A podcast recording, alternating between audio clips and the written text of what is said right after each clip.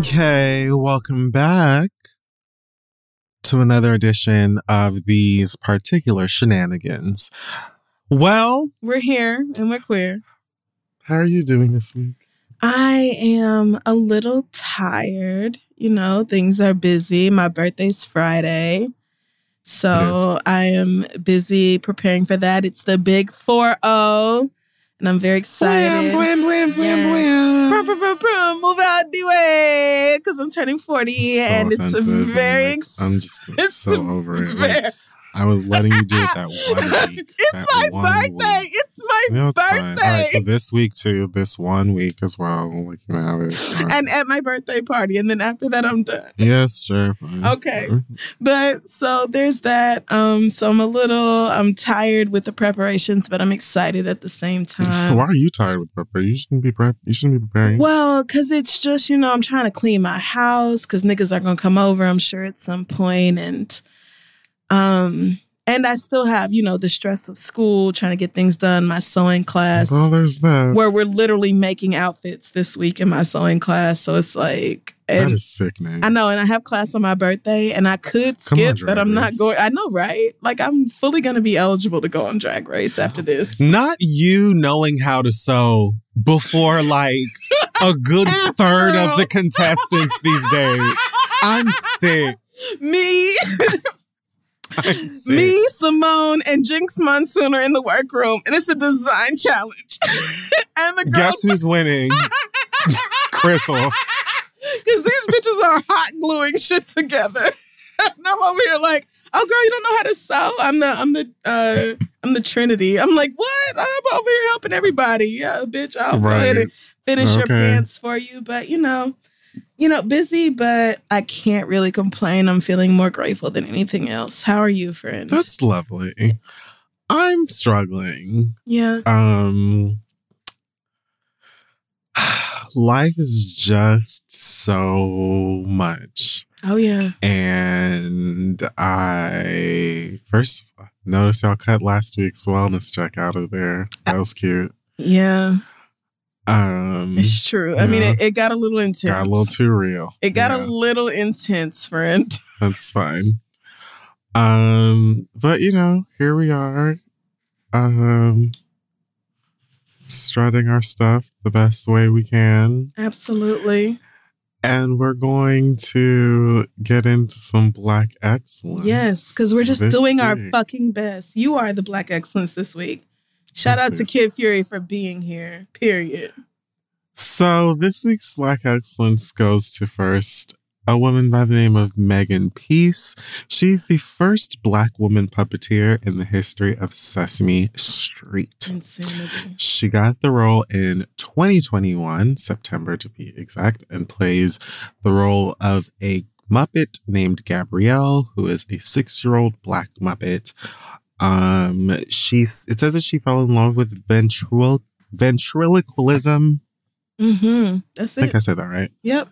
Uh, when she was around 10 years old, when she was in elementary school, she was on Oprah when she was 15. So she's already leaps and bounds past mo- most of us. Right. Um, and she said she did not know that she was making history as the first black woman on Sesame Street when she got the role. She said she would have cried like a baby on the one, two, three steps if she'd found out beforehand. And that the sets of Sesame Street are like walking into a fantasy. She says, quote, what I consider the magic of ventriloquism is getting to share that experience with someone else and have them believe that our conversations are real. I realized the impact the writing could have on an audience and that every age could learn something from the show. From then on, my goal was to have a theme woven into every performance. I love Sesame Street just as, oh, this isn't a quote anymore. I personally, I love Sesame Street. You do. um, just as a program that at least attempts to uh, progress and evolve and um, move on with time in an effort to really not only educate kids but also represent kids from all different cultures and walks of life right. um, and experiences. So having a black woman, unfortunately, the first one, as old as Sesame the Street is. real tragedy because Sesame Street is hella old and Like has old, been old, old, it's been striving for this, you know, hashtag diversity thing for a long time. So We're also in like an a yes we can era of more yeah, like I think black people being like, I'm gonna do that. yeah, and I know a black man played Elmo for a long time, probably still does. Mhm. Um, I'm not sure if it's the same guy or not, but for it to be 2022 and we're just now getting a black woman, and then for her to be like, "Oh, bitch," if they had told me that, I would have melted on the fucking steps. It's just too much. it's too much. But Yeah. I'm I'm glad to hear this and very happy for this young lady. When you said her name, at first I thought you were saying Megan Pete, and I was like, "Oh my god, what did the stallion do?" But it's a totally different stallion Oh, who is yeah. also doing incredible things. So yeah, shout out to her. There you go. It's Didn't even consider that. beautiful piece of news. Okay, so let's get into some Emmy news. Okay, I love that. oh yes, let's get into the fucking Emmys. I know you didn't watch. You probably didn't, but I did. I watched. Okay, let's get into it. I'm ready. Go ahead. Well, I, I, mean, mean, I because I was just gonna do my black excellence. I mean, I was gonna say, but- obviously, first things first.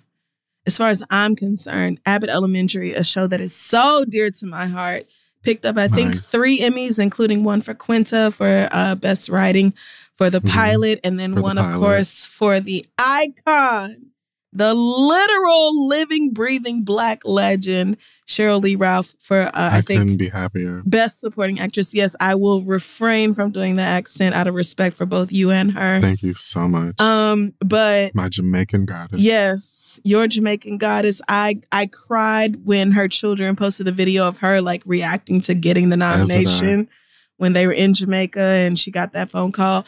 But for her to get on stage and sing the way she did and then say the things she said, it just meant so much to me. And I just felt like First of all, like Dream Girl. I'm like full. the fact that she went up there and opened literally, up her mouth. Literally. I was like, like, go ahead. yes. Go ahead and say, sweeties, from the Emmys to the Tonys to the like, I do it Mhm. all. Just so Yes. you know. But thank you for this one. Absolutely. Second incredible. black woman to win outstanding outstanding supporting actress in a comedy series since Jackée Harry won it for I think two two Since seven. Jack A. Harry in 227, yes. And I think only a handful of black people to win this award. Like I know Lena Waithe won it, I think, for it was like a co-win for Master of None. And um last year Old Girl won, Chewing Gum, Michaela Coel won, but that was in the drama category. So Mm. it's like a very small handful of black people who have won writing awards at the Emmys, and Quinta can can count herself in that number. Sheryl Lee Ralph been overdue for you know recognition from the so mainstream. good. they both She did. so baby, good. baby, that studded ponytail. Come on, I said, come through, braid. Ugh. Come through. Lizzo won outstanding competition. Did, for her- her, show. Yes, knocked off Drag Race with um, which has won every year since 2018. Yes, and somebody else pointed out to me that before that, The Amazing Race had won like 10 years in a row. Yeah, So yeah. so since this category has even been a thing, basically like 3 shows have won this Yeah. Emmy and it's mainly been RuPaul and The Amazing Race. So for Lizzo to come Right. through with Watch Out for the Big Girls, something that's like inspiring and uplifting. I mean, and honestly, let's be real, Drag Race deserved it because they didn't let no girls go home for like the first six weeks. And I mean, this season was weird. it was weird. It was weird. was like So really weird. shout out to Lizzo. Shout out. shout out to fucking Rue. Oh my gosh. I I was gonna can't say, I can't handle the young biracial goddess. I cannot. It's something about that goddamn Zendaya. And and we all saw it. We saw the scene. When we saw the scene live on television, we said, "There's the Emmy." But when Yeah. she, when she kicked that fucking Dorian child, when she threw her 98 pound body into that wooden door and made that I bitch this is the splinter. second time she's. I think she won this award last year as well. Yes, she did. Um, yes, she did. and I was like, okay, black girl, young, you know, bright future ahead of her. I'm watching the same shit everybody else is watching. I'm like, they need to give her this award. Are they going to give it to her because she won already? And they're gonna be like, oh, you know, Zendaya's young and lovely, and mm. hmm and we acting her ass off. Right. Give her her goddamn. Period. We saw it. I don't give a motherfuck. Yes, And they did exactly what was needed They did. because that young lady did some acting up on the HBO. yes, she did. on down to the HBO studio, on Yes, down to the. HBO lot. Yes, she did, and and not to take away from um all the other nominees, not to take away even from her other co-stars in Euphoria, Nika King and um Nika King is fantastic. yes, and what's her name? Storm. Um Storm Reid. Storm Reid. Yes. Not to take Mm-hmm. because they are absolutely killing it on this show Yeah. and in this scene. But it's something about Zendaya little crackhead ass like showing out. Showing When she was trying to open out. that goddamn Jolly Rancher, Listen. I was like, "There's not there. We don't have anything sister, sister.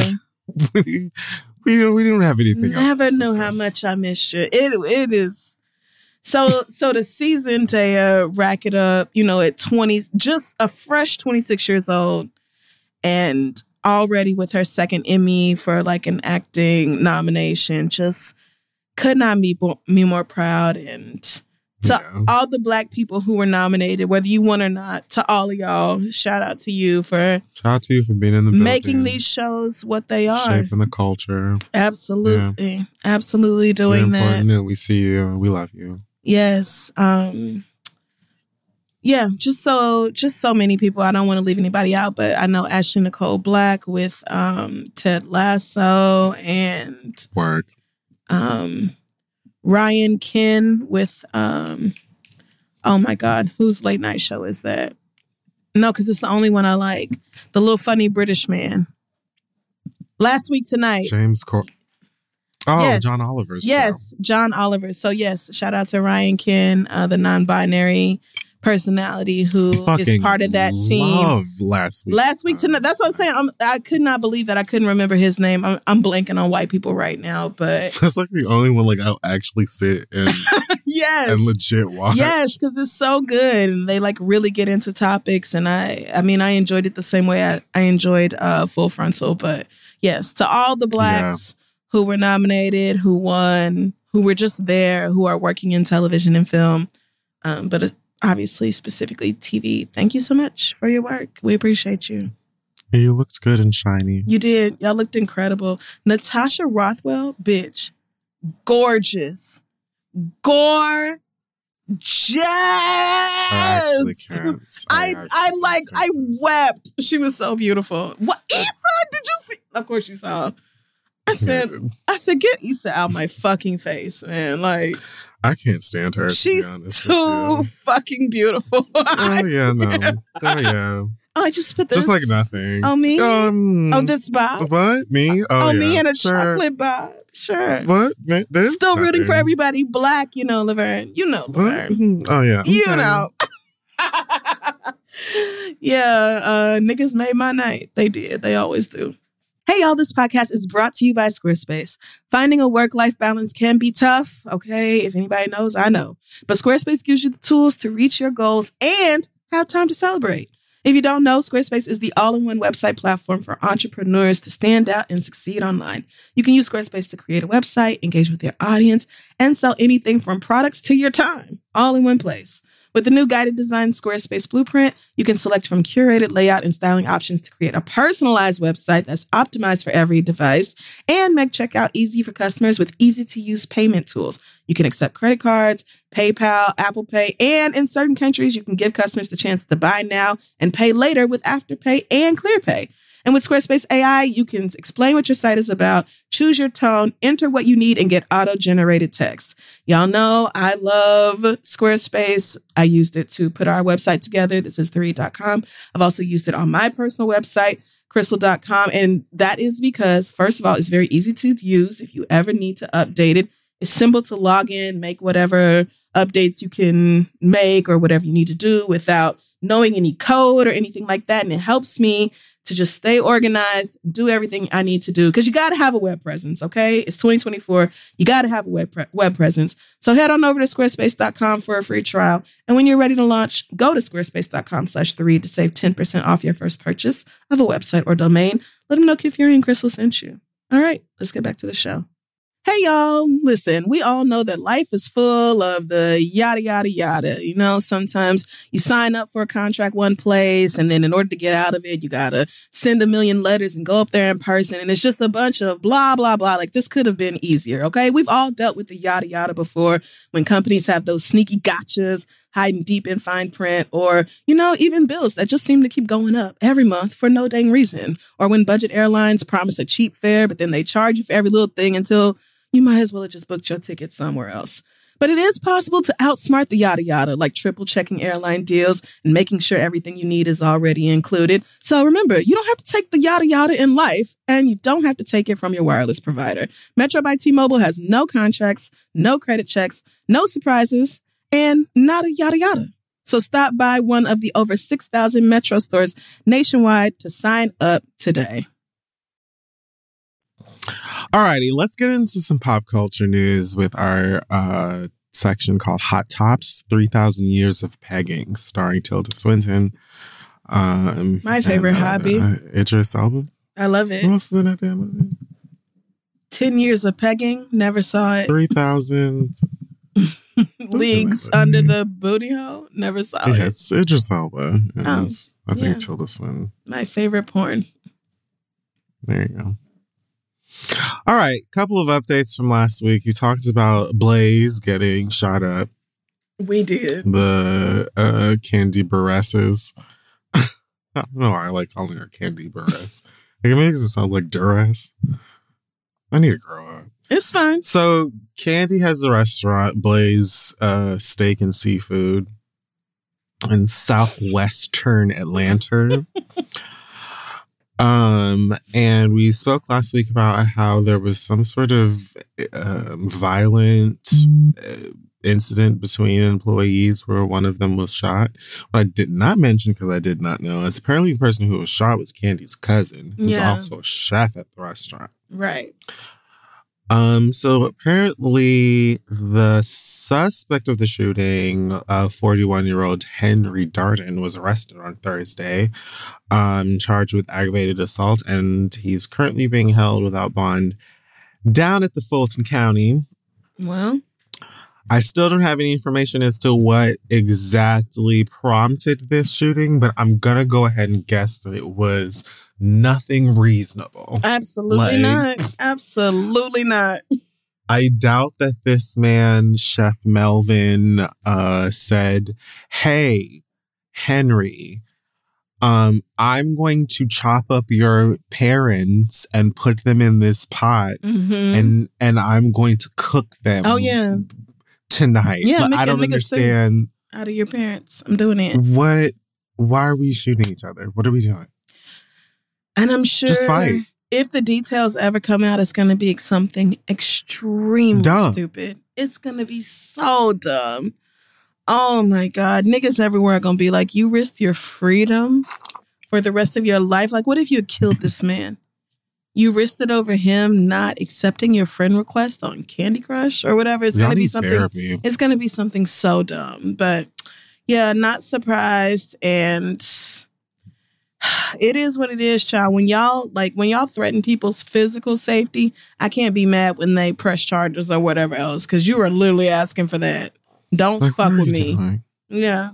Don't fuck like how the barbs are getting sued. Don't fuck. Don't fuck with me. I still think there's it's not too late to market this into the menu.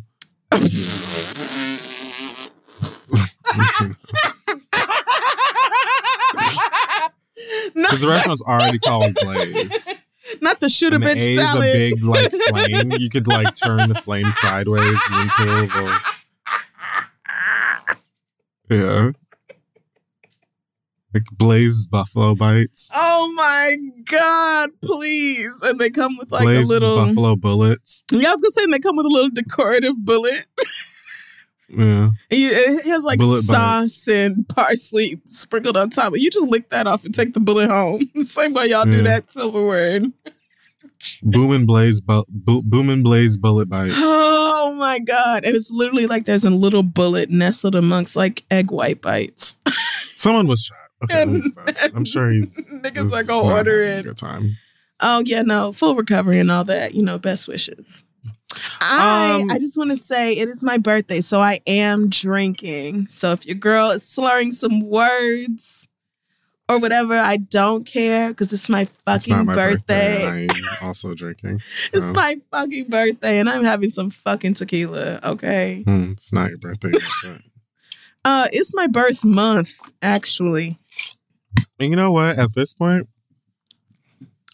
we're celebrating all of it. It's my yes, pour it up. Pour, yeah, not your birth year.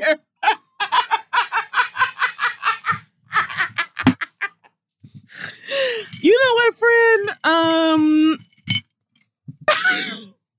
your birthday is in the next three months, so So, technically it's your birthday season as well. there's that. So you pour it the fuck up.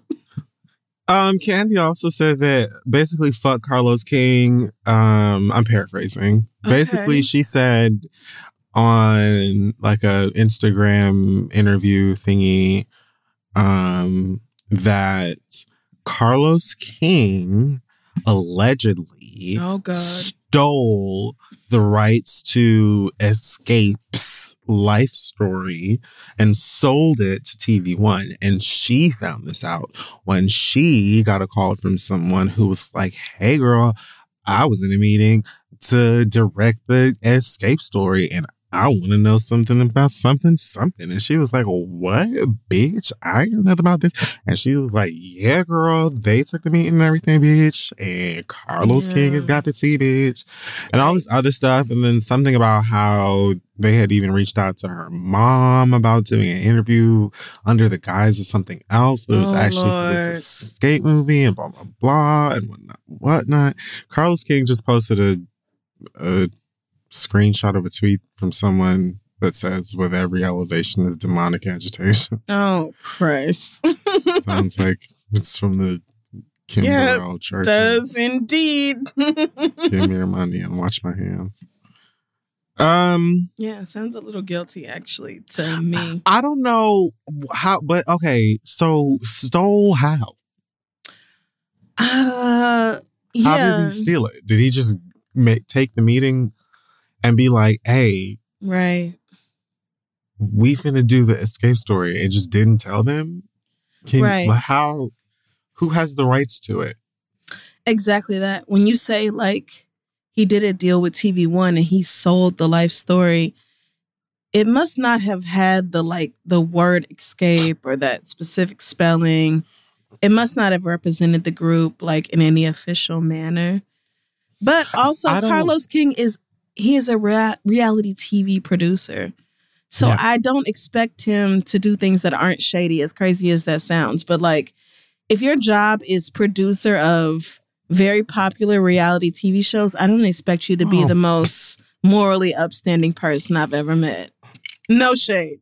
I just don't. That's fair. And I'm sure it's the sort of thing where like you read the synopsis or you read the script and you're like, bitch, this is a story of Xscape of Xscape. Like you talking about a light skinned girl who come in and then she let her light skinned rapper boyfriend take over her career and the whole time Kandi got a baby and dealing with this other stuff. And then they, there are these two sisters. And it's like, hmm, I wonder who you're talking about. You know, like I feel like it was probably yeah, but my, I'm like just that. what I'm confused about is like, how do you steal it?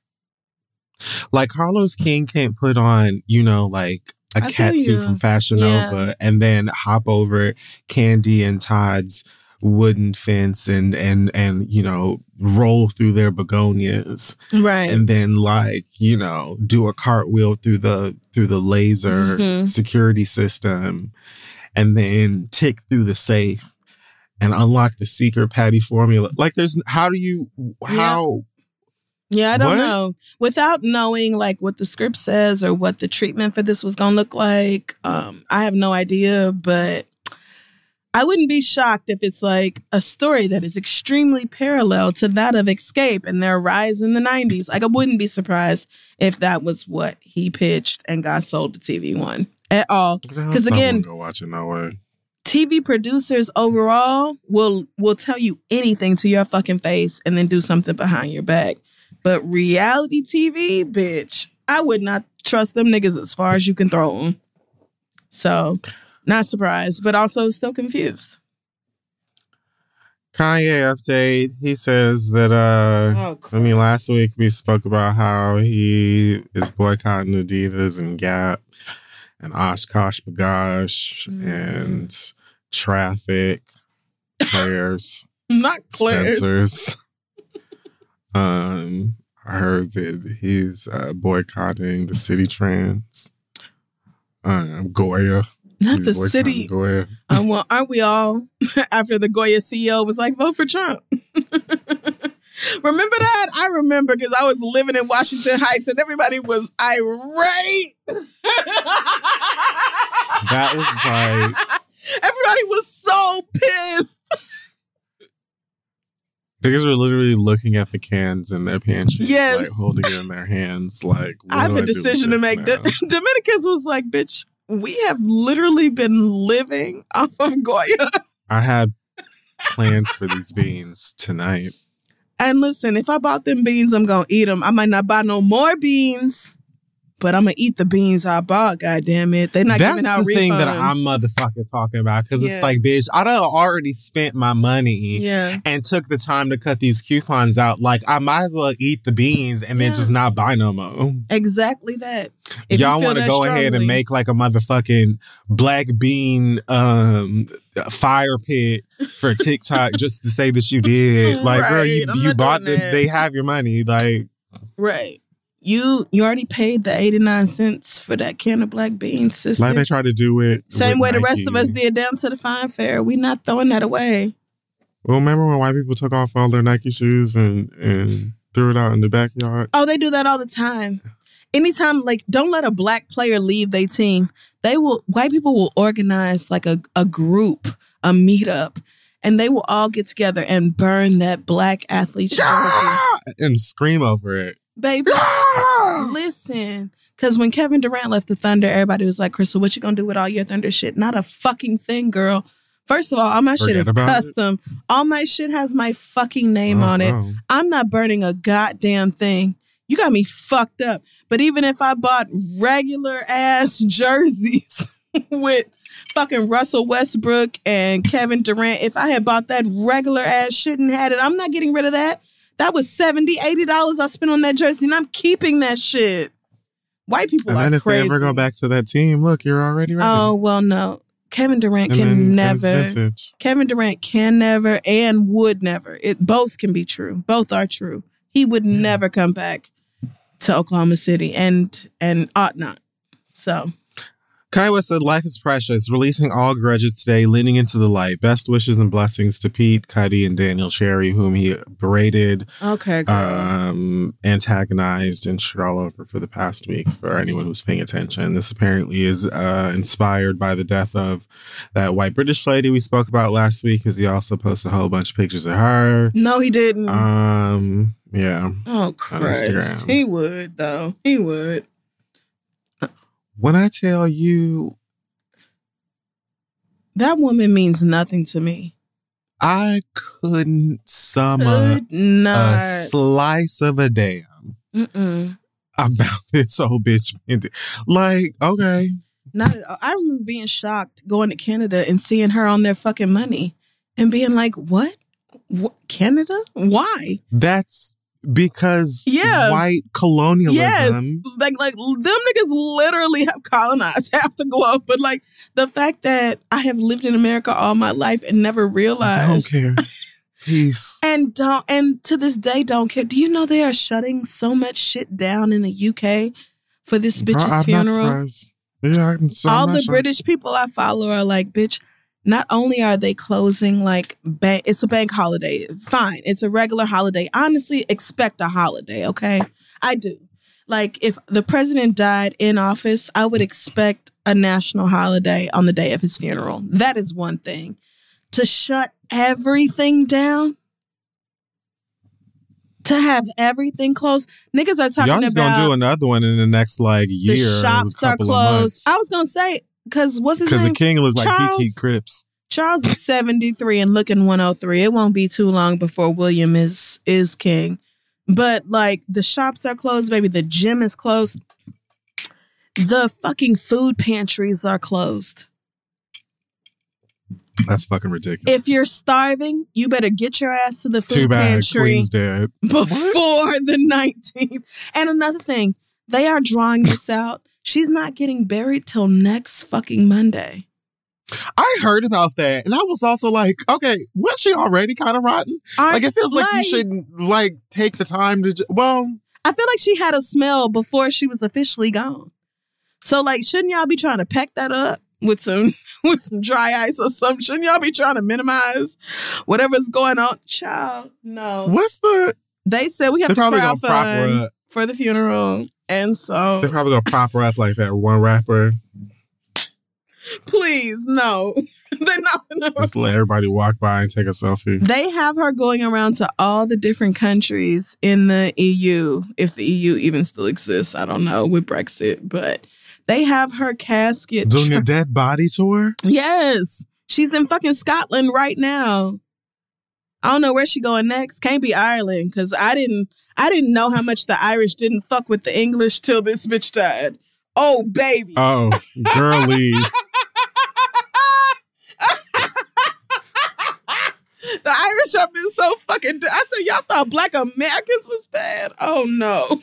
The Irish don't give a damn. I'm sorry, I just don't care. So Not at all. Yeah. But I don't know. I don't it's very remember. interesting the amount of Americans, but specifically like Black Americans, who are like, oh my god, I'm so affected by this. No, we're not. We're literally Like, not at why? all.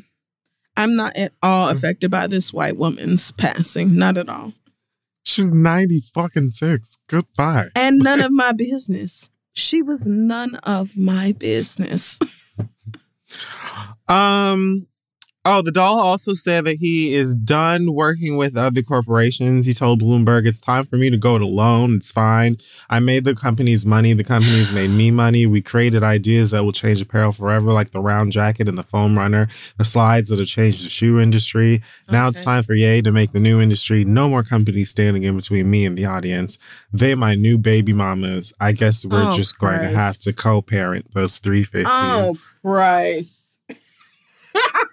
you know, and it's and it's and it's patriarchy. There's something kind of poetic. Somewhere deep in the misogyny. And that's literally what I said last week. There's a beautiful message.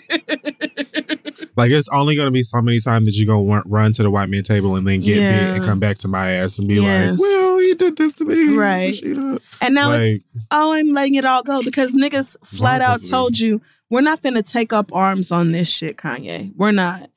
Oh, you signed a deal that you all of a sudden don't like with Adidas after both of you have made like tens, if not hundreds of millions of dollars. We don't care. We don't care. Figure it out, girl. again, some of the stuff that they were doing sounds very corporate America and not. Oh right. well, I'll support not regular niggas in regular jobs. behavior. yeah. But what I'm saying is like there's a pattern yeah. with this nigga and many other niggas like him Yeah. of like being determined to eat at the white man's table and then when white men remind you that they don't consider you equal or don't respect you hmm then you come back to us because we supposed to save Right. Boycott and fix everything Adidas. with our black power I Like, don't think so. interested. Not Adidas, the number one sponsor of football This across the con- across the globe. We're not boycotting Adidas, girl. Not when Adidas is still producing Ivy Park. Going somewhere with that bullshit. I didn't even think about that We're not doing it. We're not doing it. I didn't even think about that Figure it Well, out, Alexander. We don't this is literally what I was asking just when are you just gonna do your own thing We literally don't Good care. for you. Yep, go ahead. With your ugly shoes that are apparently mm-hmm. very comfortable. I've heard it from multiple people I've heard that the Yeezy every shoes are who I've extremely seen comfortable. wearing them Yeah, has said that they are very comfortable. Yeah. So it's not That's nice. It's not y'all's fault that they look like somebody threw up on top of a virus. They're hideous, but they feel good, and that's fine. And if you want to go down to the Gap and fish them out of some Glad bags, Because Kanye said, put his That's shit in a fucking choice. trash. right. If you want to go foraging for shoes, that is up to you, sweetheart. Have fun. um, all right, might as well just move from Kanye to this other one. Ray J is accusing um Kris Jenner of lying about the release of the sex tape that he made with her daughter. Well, after Kris Jenner did a polygraph test on the Late Late Show. Is that the same? No, that was Vanity Fair that did the polygraph test with Keke Palmer. oh yeah, Va- Vanity Fair has done a lot of those on YouTube. yeah, they've done a lot of those. They're good. a lot of them are very that I've ever entertaining. Yeah, This James Corden shit. But Mm-mm, no. I guess James Corden or whoever asked her about the sex tape and if she had anything to do with the release of it, she said no. Ray J got on Instagram for about an hour, um, showing emails, text messages, and all kinds of other stuff, disputing this claim that Kris Jenner had nothing to do with it, and in fact, uh, claiming that Kris Jenner uh, made them reshoot the sex tape, watch the sex tapes multiple Yikes. times Yikes. um, and commented on what would be best in terms of the look for Kris. He also alleges that uh, what would be best for Kim. I'm sorry. He Mhm. also alleges that Kris rushed him to get this contract signed. He also shows some alleged contract on like a what you call it, a projector, screen projector. It was all weird. At some point, a bug flew on his face, and he he said, "Kris Jenner's throwing everything at me." That one got a whole lot of laughs. And apparently, he, you know, he claims the reason he is going off about this now is because his kids are getting older and he doesn't want them to think it's okay to leak sex tapes, which he claims he had nothing to do with. Now, I believe him uh, on all counts, to be quite honest. yeah, Um, I'm just not invested. That was, yeah, I feel like I had class when that came, yeah. came out. Feel like I had like. Might have had homeroom. Like I don't. That was. Oh, you meant literal. You meant like school class. I thought you meant like I'm classy. I don't have time for this. Oh no, that's No, you meant I'm. I'm clocked in, logged in for the schoolwork, honey. I'm in You know, high like school. Yeah. you meant no. Open your pages to chapter three. yeah. okay. Yeah, I also um believe Ray J just because as sick as as it is to think of like a mother watching her daughter's sex tape and being like, "Girl, go back and do this part," because when he was hitting it from the back, you wasn't selling it. Like as oh God. as Ew. as gross as that is to think about, And it's gross. it's disgusting. If I can picture a mother slash manager doing that shit, it's Kris Jenner. Same. I can fully see her being like, Kimberly, I know you're devastated right now, but I'm gonna need you to go back and adjust the lighting for scene four because it's really not hitting. It's not giving what it's supposed to have gay. Yeah. If we could just put a, if we could just wax the gooch just a taste more. I'm just saying, sister, you're looking a little Armenian down there, and I would love for you to go ahead and clean that up. Okay, wait, that's not what I meant.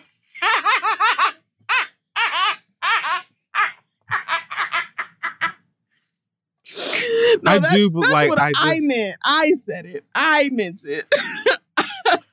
I can see Kris Mm. really stepping into the whole girl. Go back, shave your pussy, and do it over. Like I could really. I see mean, that. I I can as well. Um, I just how many more times do you have to talk about this? I was gonna say, can it not be over? bro? Like, Can it not be? But honestly, it's the Kardashians' fault because they brought it up as a storyline on that Hulu show. They made it a say, whole they thing. They did bring it up and make it Yeah. a whole thing again, where he went and got. It was like, oh, Kanye saved the day. Yeah. the director's cut, the Snyder Yeah. cut, or whatever the fuck. They cut. did that. So this is this being in the news is uh. their it's their fault. It is their fault. They want us to be talking about it because a new season of that show is about to come out. So I wouldn't even be shocked if Ray J was paid to say this. Nothing Yeah. about that family would shock me because they will do because they will do anything for money, for clicks, for views, for likes. They are the the definition of the family that will do anything for clout. In the name of Cardi, Bel Calisby. Bless her heart. Cardi is doing a lot lately. Rapper slash singer uh, PNB Rock unfortunately lost his Oh life at a. Roscoe's Chicken Waffles in LA this past week. So crazy. Um, I think they're still trying to get details on the shooter, but they're saying that he's possibly was looking to rob the celebrity, and Mhm. some people are blaming a post from his girlfriend that made its way to Instagram with their location uh, tagged to it. Um, PNB Rock was pronounced dead at the hospital with multiple gunshot wounds, and numerous people in the industry and fans have been sharing their condolences as well as opinions, many strong opinions. When I saw this news, I was just like once again shocked by uh, how often this is happening Yeah. saddened by it and then immediately uh away from the internet because i just i i don't Mm-mm. it's like yep. someone dies and too many of y'all need to be heard Yeah. too many of y'all whose opinions don't matter Absolutely. It's the hashtag discourse. It's too much for me. i'm not interested Mm-mm, not participating in that. And especially because like niggas ran with like seeing his girlfriend's last Instagram story or whatever and being like, oh, she posted they were at Roscoe, so it's her fault. And niggas like right rushing to blame her for that. like you should be able to As if she's Not the one nothing. who pulled the fucking trigger. Like right she didn't kill Like- her boyfriend. Niggas did that. you should be able to just be like, hey, we're at Roscoe's without having to worry that someone is going to pull up and murder you or rob you. Like, Right. yes, many people would consider that, sure, but like, it is no one's fault who was there eating their food Right. for posting.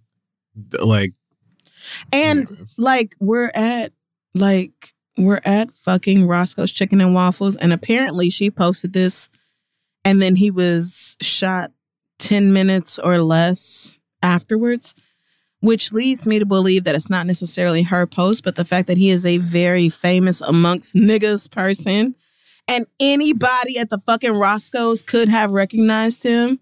Anybody anybody at that Roscoe's could have texted their partner and been like, uh, yeah, so their nigga Rock is up here. Like, it could have been anything, but y'all default to blaming women whenever you can find a chance to do so. And that's what I find disgusting. Like, I didn't know this young man. Obviously, I'm not a huge um, connoisseur of his music, but it's just tragic to hear about niggas eating chicken and getting gunned down and having their chain snatched. Like, y'all just I know shit is bad out here, but damn, this is crazy. It's, It's really horrible. It's really, it's really awful what is going on. So like, yeah, rest in peace to him. Shout out to his daughters. I hope they they have everything they need. But and yes, and to his girlfriend that she has all the healing and support that she deserves. Because niggas have been absolutely wilding when it comes to her over the past few days. Um, R. Kelly was convicted of six out of 13 charges that he's facing in his Chicago trial, federal trial.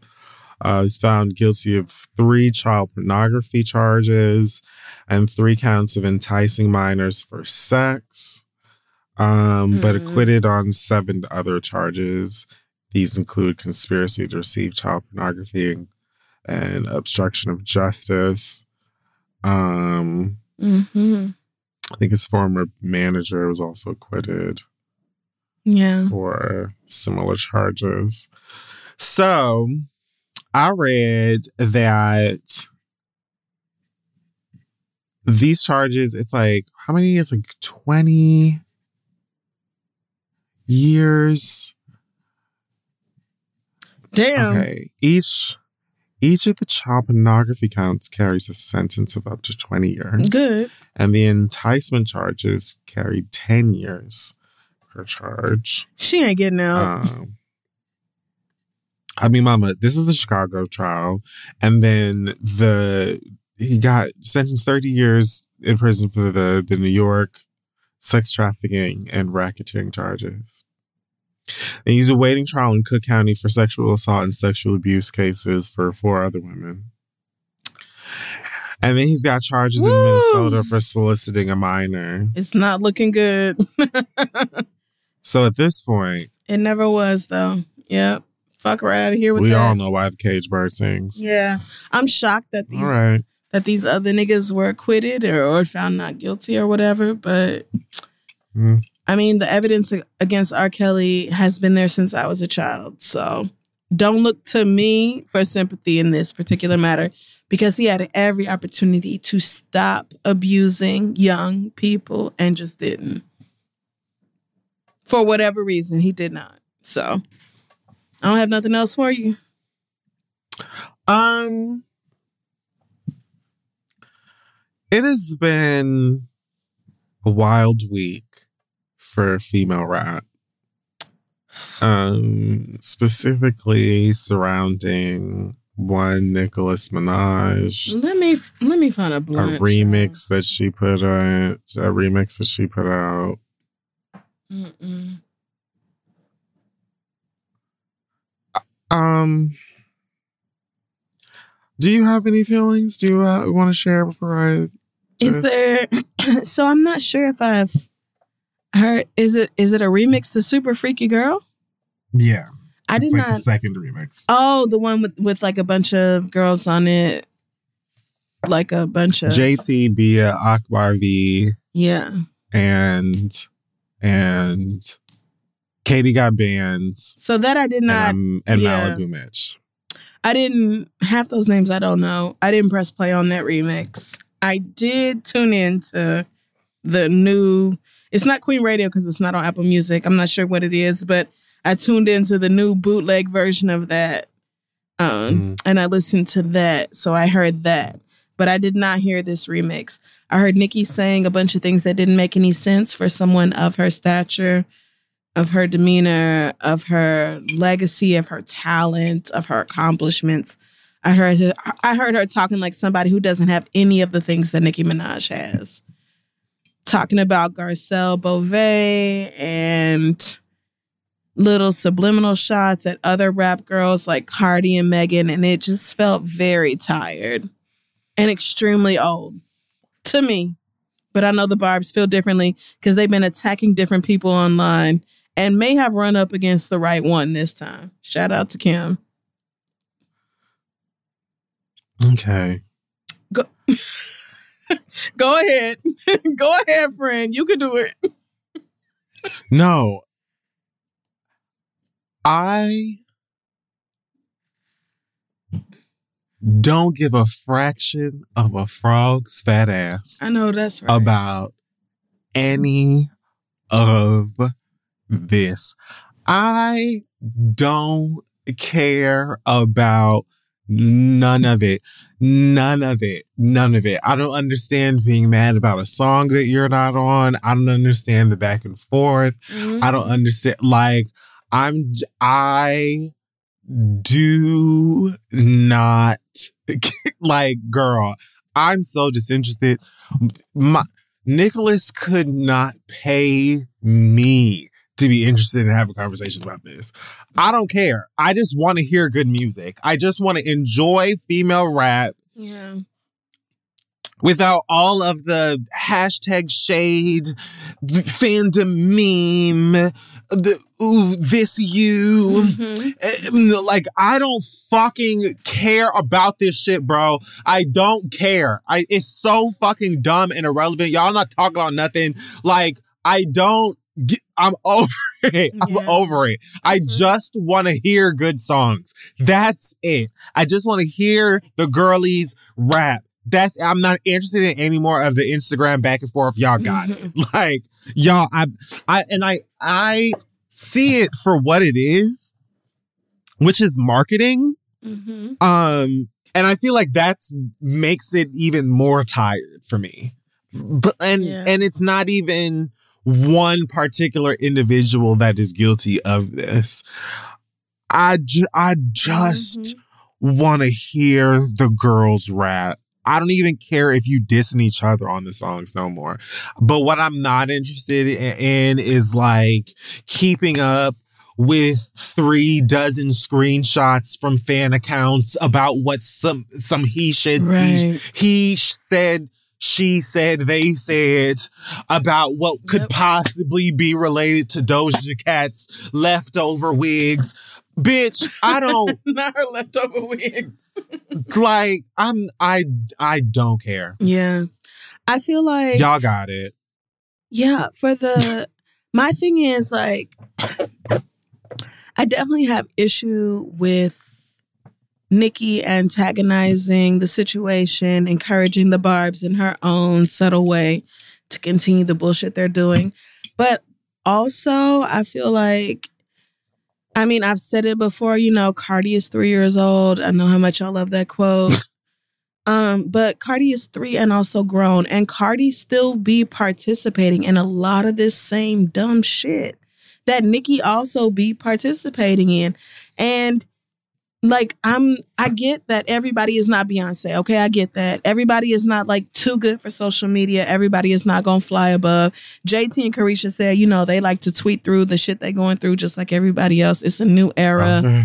It's a new era with the girls, okay? Everybody is not gonna act like they're better than all of it and just stay out of the bullshit. But I truly wish y'all would because the constant back and forth and sniping at people and oh when I do it it's crazy but when they do it it's fine. And oh well now I'm suing and now you're suing your mom and now I'm suing your pussy hair and now I'm suing your pussy lips. Like it's just when it goes back and forth this many times I get very bored very quickly. So for me it's like it's it's Azealia it's Cardi it's Nicki all y'all. Azealia and that whole oh I put the battery in Nicki's back about the did you see this I don't know what you're talking Child, about. Like, so, I don't even know how she's involved in this. So, this is what I'm talking about. Right. I know you don't. like, but Nicki said something on, you know, the live broadcast about how people were out here hiring voodoo priestesses to do voodoo on her or whatever. And I saw that in the notes. And yeah. that's when I was just like, okay, I'm not doing passions. Like, that's what I'm not going to do. Like, this is where I'm checking out and I'm going to actually get my luggage. In fact, fair, y'all can send me my luggage. but I you, don't even, are you sure? I don't even need to wait for it. Mm, okay. I mean, that's all right. yeah, somebody can send me my luggage. I'm out. I mean, that's what Beyonce said. But it was like, so Azealia chimed in, was like, yeah, that was me. You know, I was fucking with Nicki's mind. I told her that Cardi's grandma was doing voodoo on her and and now she's all fucked up and spiraling and all this. And it's like, girl, I don't know what you thought this did, but to me, it makes you just as messy as she is. Like this is just as stupid and just as pointless.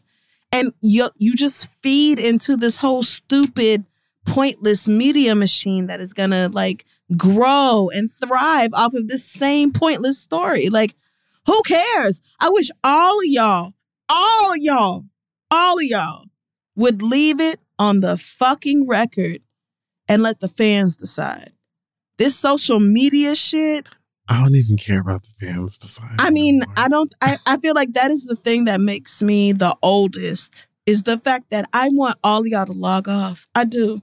I want everybody I who has achieved a certain amount of success to just log on and be like, "Hey, girl, new album out. Hey, girl, don't forget to vote this Tuesday. Hey, girl, new single out." Like, I'm fine with you giving us little updates on your life and going back to your rich ass existence. This back and forth and oh well I lied to Nicki then, but there's no way for you to know if I'm lying to you now. So just believe me anyway. Shit that Azealia is doing, this entire clownery that Nicki is doing. Even Cardi like going back and forth with that girl who owes her four million dollars and the Barbs and everybody fucking body else. Like all of y'all, please Please, I'm begging at this point. Like, can we just play the fucking music?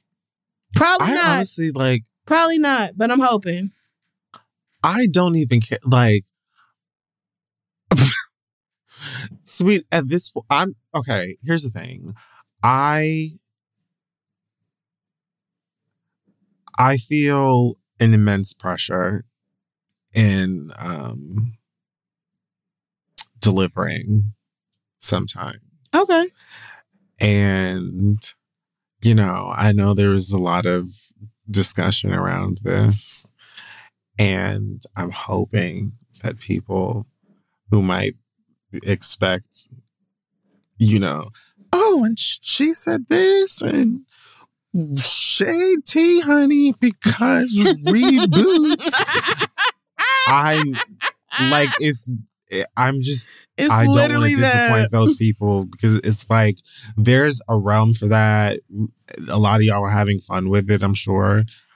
I- just personally am so exhausted of the like female rap, Mm-hmm. the social media wars, stand war. Like, I don't give a fuck at this point. I just want to hear the music. That's it. I don't care. I just want to like you being mad about being on a song or not being on a song, you being mad about something that somebody tweeted or didn't tweet or whatever, it's not gonna make you any less talented. It's not gonna make your music good or bad. It's not like Yeah. and ultimately that's what it all relies on. Your fans can gas you up about your song being fire all, all you want to. You know if it's trash, and critics are going to tell you if it's trash. Like, and people who really are unbiased and don't give a fuck about kissing any ass are going to tell you that it's trash. Like, that's those are the people that you really are pressed about. All of these people, Mhm. everybody. All of them. You know what I'm So I don't Yeah. care no more about what somebody said on the gram or who I well you would do a song with somebody when they don't like like I don't what yeah. what I, I don't what why are we doing this what Yeah. I fully get that. And to I'm over it. I mean, obviously I don't understand why Nicki is choosing the shenanigans she's choosing, but I also don't understand why the She rest of you are record, so. doing I mean, but Nicki has cracked the code as far as like if you want to go number one for a week, she knows how to do that. Uh, The same way everybody else is doing it. Bundle. see you're not even don't I'm you're not even gonna bait me into doing this I'm not doing it I mean, I'm but it's gonna do this literally the same formula as everybody else. Bundle it into merch sales with a download or a, a physical copy of the CD, the single, the album, or, or whatever else. And then energize your fans. Tell them, like, if you want me to go number one, stream this, buy this, do this. Like, Nicki will engage her, what are they called? The fucking, the, not the monsters, the barbs. Damn. he just said it 10 seconds ago Shout out to Tequila. She's doing her fucking job. Um, so she will do that. Like Nicki will completely engage her fan base in order to get what she needs, even if it's not sustainable long term. So I, I I say all this to say, as much as I have been keeping up with the drama, I fully get not wanting to tap in at all because ultimately it's all fucking stupid and it means nothing. I'm just saying, if it tickles your fancy and gets your water cooler, you know, hot and spicy, great. Yes. I'm just Yes, hopefully not water. disappointing. Mm, Whatever. Fleet water. That's a thing. Yeah. Ew. Um, I'm just saying. I'm just so exhausted by it right now, bro. That I don't have like I hope I hope to not disappoint anyone by saying like poor Bria. We got like a new like production coordinator uh, pulling in notes and stuff like that. Bless her heart. This girl put, pulled it transcripts, did Oh, all she? screenshots, all this information, I and I was just like, bless Bria, bless you, sweet peach. Welcome to the team. We love you ever so much. I am not going over I it. got when none I of tell those you, notes. I just want I y'all to don't I got none of that. bitch. Like, like Woo! Shout out to moving right along. I, Yeah. I'm not gonna do it. I'm not gonna do it because it has nothing to do with music. Yeah. It has nothing to do with the music. It's not gonna make anybody's album sound good. I said what None of I it. said. I said what I had to say about the whole situation, which is everybody needs to fucking grow up. If you're telling lies for the fun of it, grow up. Just grow I'll up. get to 50 Cent later. Because everybody's That's it being for ridiculous. the hot tops. Yeah, amen. This week, we're gonna take a break and move on and read your letters. After we do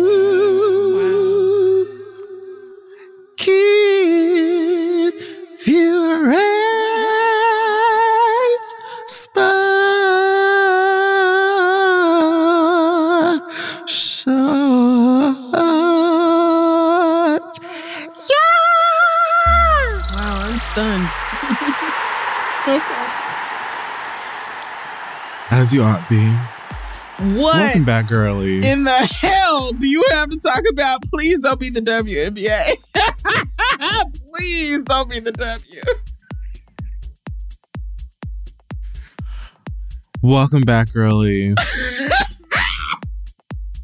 to another segment of Kid Fury Sports Shorts, where we're here to talk about what's also back football, bitch, Oh, okay. Thank God. Thank God. Thank God. aka American soccer. Oh, I was so worried. okay. That's right. The football girlies have returned They have. to the the field, to the grass, the um pigskin, and Yep. you know some big games. Week one, primarily the Browns defeating um the Panthers Yeah. That was 26-24, I believe. That's off the dome, girl, because I have information because I know sports. Oh, yeah, you do. And I mean, with all of the controversy surrounding their quarterback, there's a lot Man. to talk about there. How do you feel yeah, about that? But we're not talking about I it. bet we aren't. No, we're not. I we're bet we're not. going to discuss too much controversy. Okay. And sports short. Yeah, You have to keep they're in mind. sports laws. It's been a while, but it was just Yeah, remember. They're not sports quick epics. refresher. You're right. Yeah. Yeah, It's not, not sports journey. you're right. I'm I'm here for it, friend. Who are we talking about? We're here to talk about the thrilling battle between, Between- the Atlanta Falcons Yes! and the New Orleans Saints. yes!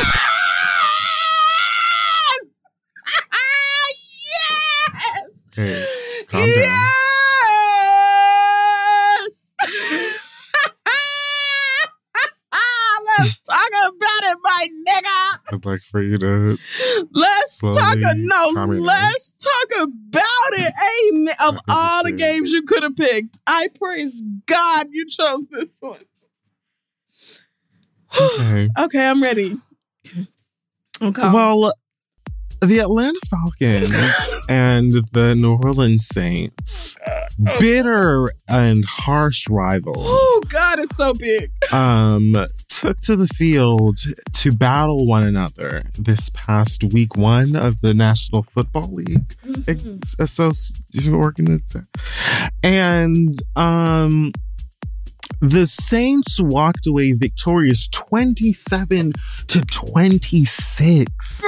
was this game? Um shout out to the likes of Jameis Winston. That's his name. It Is is. Winston. That's his name. yeah, just touchdowns and and y- yards. We did that.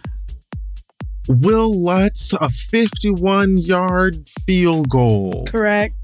with 19 seconds left Mhm. alongside Jameis Winston. It's just, it's, you know, it's phenomenal, folks. The coaching debut of one Mhm. Dennis Allen. Could he do it? The girls wanted to know, the children. The answer is yes. And folks are wondering, how is it that Atlanta was able to mess this one up? What was going on? You know, I Jarvis know Landry. your feelings about that for sure.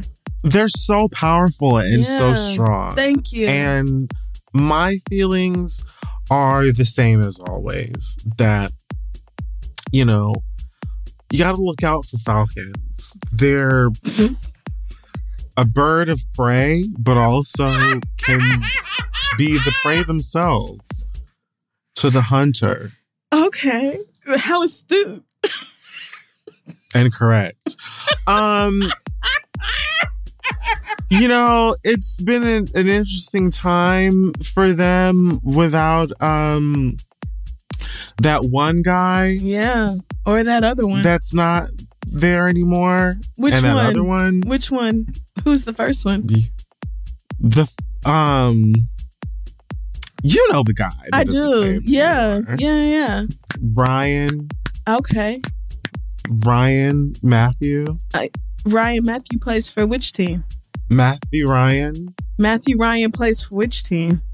no longer plays for the Falcons. And Matt Ryan being gone from the Falcons had something to do with the Falcons losing? It's just, you know, sometimes it can be a shakeup to morale and to rhythm as well as Okay. uh passion. Okay. Also, um But the Saints don't have their regular quarterback anymore either. So what do you make of that? You know, the thing about the Saints is that you know, they they overcame a lot through um the the use of of fervor um and um Gatorade um tennis shoes Oh, God. and um 50 cent wings 50 cent wings The Saints have a new quarterback and a new head coach and still beat the Falcons. What do you make of that? well you know I have a theory Okay. that, you know, it's a conspiracy theory I've been hearing about that I actually agree with Interesting. lot. Okay. which is the, the possibility that, that um, the Atlanta's new theme song, um, starring Rotimi of Pow- Power on Starz fame, could be to blame. Now, there is a section of the fandom that is blaming Rotimi um, for the Atlanta Falcons' loss by bringing um, bad energy to the city by singing a terrible theme song uh, titled Rise Up. As someone who is not from Atlanta, As someone who is not from Atlanta, with Atlanta being home to so, so, many, many, artists. just literally too many so to many, so many. Just Uh, Atlanta and the metro countless. area is honestly I mean, could have just oh thrown a French fry and hit a better decision.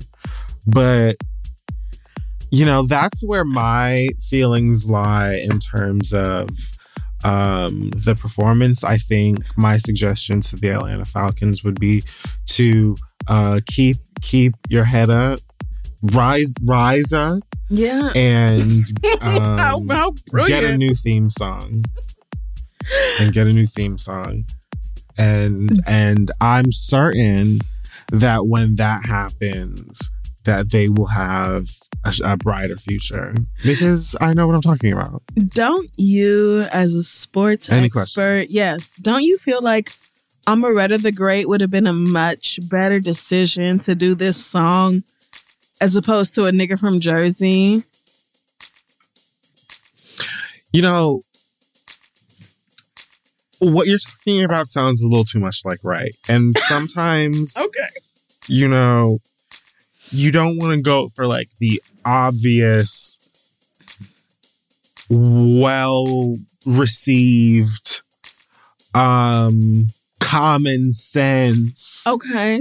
lucrative decision. All right. Sometimes you want to, you know, spice things up, jazz things up Yeah. um and and and make a new decision um and this is why i once again believe that they could have just tossed a pebble yeah, anywhere in the city of atlanta anywhere. and hit so a better many, choice. So many very talented artists. I agree. I would also love to know, since I have the opportunity to speak to a sports expert, absolutely um, something that very rarely happens for me. I would Yeah. love to know how you feel about Atlanta going into the fourth quarter um, with a 23 and 10 lead, actually getting up Yeah. to a 26 and 10 lead, and then letting Yeah. New Orleans score two touchdowns and a field goal to win the game. What happened with Atlanta? Was it an offensive failure? Was it a defense defensive failure? Was it, was it a coaching error? What does Atlanta need to do to right this ship? You know um i love your laughing is is um No, I'm sorry. I Antagonistic? bar- I barely got it out. It's antagonistic. Uh, it's villainous. It's villainous. Um, there's a poison to it and a venom, You're not wrong. I find it wildly unnecessary. I'm sorry. Okay, yes, I'm sorry. what can Atlanta Um, do better? interesting that you brought up a coaching error. You know, Hmm. uh, Arthur Smith, coach of the Falcons, said uh, to the reporters, "You guys wrote our obituary back in May, Yeah. and you'll continue to write our Shout out to obituary. Who cares?" Um, and you know, with that kind of attitude, how can you, you know, rise up to the occasion? You know, so I would say, hey, sir, do you you turn that frown upside down and pick your chin up and Absolutely. and and you just get everyone a lemon Yeah. pepper wet and you just That's right, friend. that's it. Don't you feel like that remark showed a real lack of accountability on behalf of the coach? You know, I don't want to place blame and I don't want to be the shady girl in sports talk because I want to set a precedent Oh, okay. for um the children moving forward because All I right. take the the realm uh and my platform my platform very seriously. Yeah, you do. And so I just want to say, um, yes, girl, get it together. And how dare you? And who do you think you are, diva? Great. I think Any that other questions? N- honestly, no. I think you have answered every question I could possibly have to ask you about this game. Predictions for week two. Um, there will be more game okay. Yes. and um lot um numerous records Mm-hmm. Uh-huh. And um a win that you won't see coming. Wow. What a prediction. Mhm. A win from whom? Who do you think will win that we don't see coming? Which team? That's it for sports shirts. Bro, I talk, like it's just been such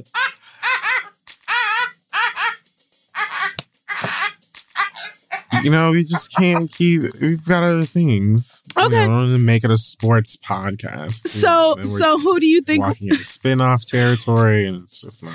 So, who do you think will win Game Three of the WNBA Finals? Sweetie, the the divas. You're right about that.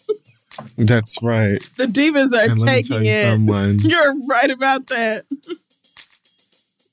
The team that wins will have a player with at least twelve inches in their backseat.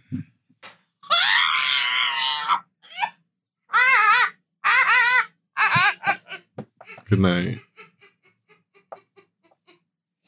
And good evening. That's just been Kid Fury's Sports Shorts. You're welcome, as always. Um, I'm not willing to take any questions over the internet. Um, but you're welcome for today's information. I would tell the girls to stay strapped up. Thank you so much for it. hmm All right. It's time to read your letters. It is. Send your questions to asktheread at gmail.com and we may read them aloud on the show.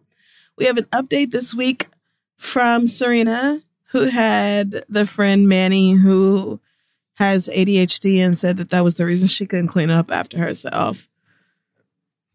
Um, and always left Serena's house a mess and things like that. So Serena says, Hey y'all, I tried to talk to Manny again and really communicate how I was feeling and offer strategies for her ADHD since I was diagnosed as a child.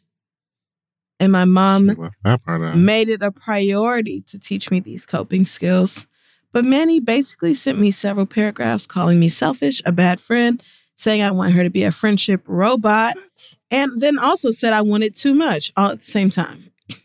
My boyfriend encouraged me to let things cool down, but then a mutual friend sent me screenshots of her talking shit about me and accusing me of owing her $160 for two paintings from Ross, from Ross, which I know for a fact she only spent $40 on. and then saying she was gonna call my mama. Now I'm not scared of my mom knowing my business, but bitch, you got me fucked up if you think you're gonna even play with me like that. So since I'm such a bad friend, I set Manny free to find a better one. Shrug emoji. I packed all her shit up at my apartment, took the paintings she gave me as gifts, and dropped them dropped them off at her house and told her not to call or text me or my mama unless she wants a problem. Since then, my life has been great. My house has been clean, and my letter got chose on my Life's favorite great, podcast. but still good. okay, pussy still sparkling. Thanks for your advice, Serena. Serena, I'm sad that your friendship had to end that way. However, I stand by the whole like people have to do the basics of respecting your home. It's fine. You can spill anything in my house. If I invite you to into my home, I trust you to tell me if something has gone so wrong to where you can't fix it. I do. it could be spilling the Kool Aid, spilling the milk, spilling the tequila. Just tell me so that shit doesn't get sticky and gross and dried on my counter and roaches come through. It's really roaches for me. I don't want It's vermin. for I don't want sis. vermin in my home, girl. And New York City, they're begging to come into your apartment. All they need is a reason. Sweetie, So, so they fly. they here. do. They flock. They want to be in your house so bad. So No, fly. yeah. Oh yes, with We're the with the wings. Yeah, they do. No, they do that. Yes, that's tell you, over there in Los Angeles. No, no, no. I can't live like that. I cannot live. Hell I cannot live like that. Like it's fine. You spilled something, But Just Okay. tell me, girl. Tell me. Like, 'Cause- let's just clean it up. I can get the bleach and water and clean this up and have it not be an issue. But since this person turned it into a whole like, oh, you're not a good friend and blah Oh, blah let's blah. just discuss your character Right. as a human being. So you do oh, okay. right. You do whatever feels best for you to work that out. I'm sorry that it wasn't um, something that enabled y'all to still be friends. Maybe one day in the future, but I fully get protecting yourself and your things, um, however you can at this point. Yes.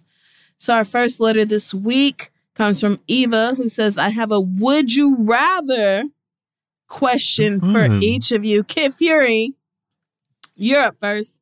Would you rather have to go through the horrifying journey known as pregnancy and childbirth, or or would you rather have to sit next to a row of unsupervised, unchaperoned children in every movie you watch in theaters for the next two years? You cannot, you cannot wait, you cannot opt to wait for the movies to come out on streaming, and you can't just refuse to watch movies for two years. But the fact that you immediately was like, I'll do that. you said I'll sit next to y'all's badass kids. I won't be having one though. I still pick that. I don't care. Like You said pregnancy, ripping me up from the rooter to the tutor. I'm literally never going to choose that. I'm so sorry. First of all, that leads to having children, It which I'm also not interested in. I mean, you can give them away, but still, you do have to have oh, them. oh, that's true. That is true. You can drop it off at the fire station, no questions asked. but still, But- but, still, No, I'm fine. Yeah. That's fine. Also, I watch a lot of TV. I play a lot of video games. I read books. So, you know, movies, one medium. It's fine. but you sitting next to a row of children for the new Marvel movie or whatever, for the new Black Mhm. Panther, you're Mm. you're the only adult in a row of nine year olds. And all their Mhm. parents said, fuck this, I'm going to watch Notting Hill or whatever. And it's just you Mm. and a bunch of children Mm. loud and talking through the whole fucking movie. You'll take that over childbirth. They didn't say loud and talking through the whole movie. They I mean, no, but they're children. And so they are going to, uh, unsupervised children in a movie theater, they're going to talk. Children are only quiet because adults tell them to be quiet. Nobody said they were unsupervised, baby, because you said I that I'm said sitting that. in the row. I said they're you said that I'm sitting but in you're, row. but you don't So guess what? You said that I'm sitting in the row. So guess what? But you don't know They're gonna niggas. learn to shut the fuck up today. They're gonna learn to shut the fuck up today. All right. well, Mm-hmm. I have them just like uh okay. Sheryl Lee Ralph on Abbott Elementary. Oh, my students are just fine. Okay. They respect me, baby girl. They don't Don't play with Mrs. about it. Howard. They do not play with Mrs. Howard. They might play with Janine. They might play with Mr. Hill. They might even on a bad day play with Miss Schemmenti. But they're not playing with Miss Howard. And that's that on that. I know that's right. They'll love. They by the end of the damn movie, they will love me. So Eva also says, Crissle, would you rather have to wear ice blue colored contacts every day for a year or have to transcribe T.I.'s autobiography as he dictates it to you face to face? You cannot Why wear did they just ask you if you'd like to be shot in your mouth? literally because then the caveat is you can't wear sunglasses or anything else to hide the contacts. This is way worse than mine. It is. I agree. And yet I feel just as sure about my answer.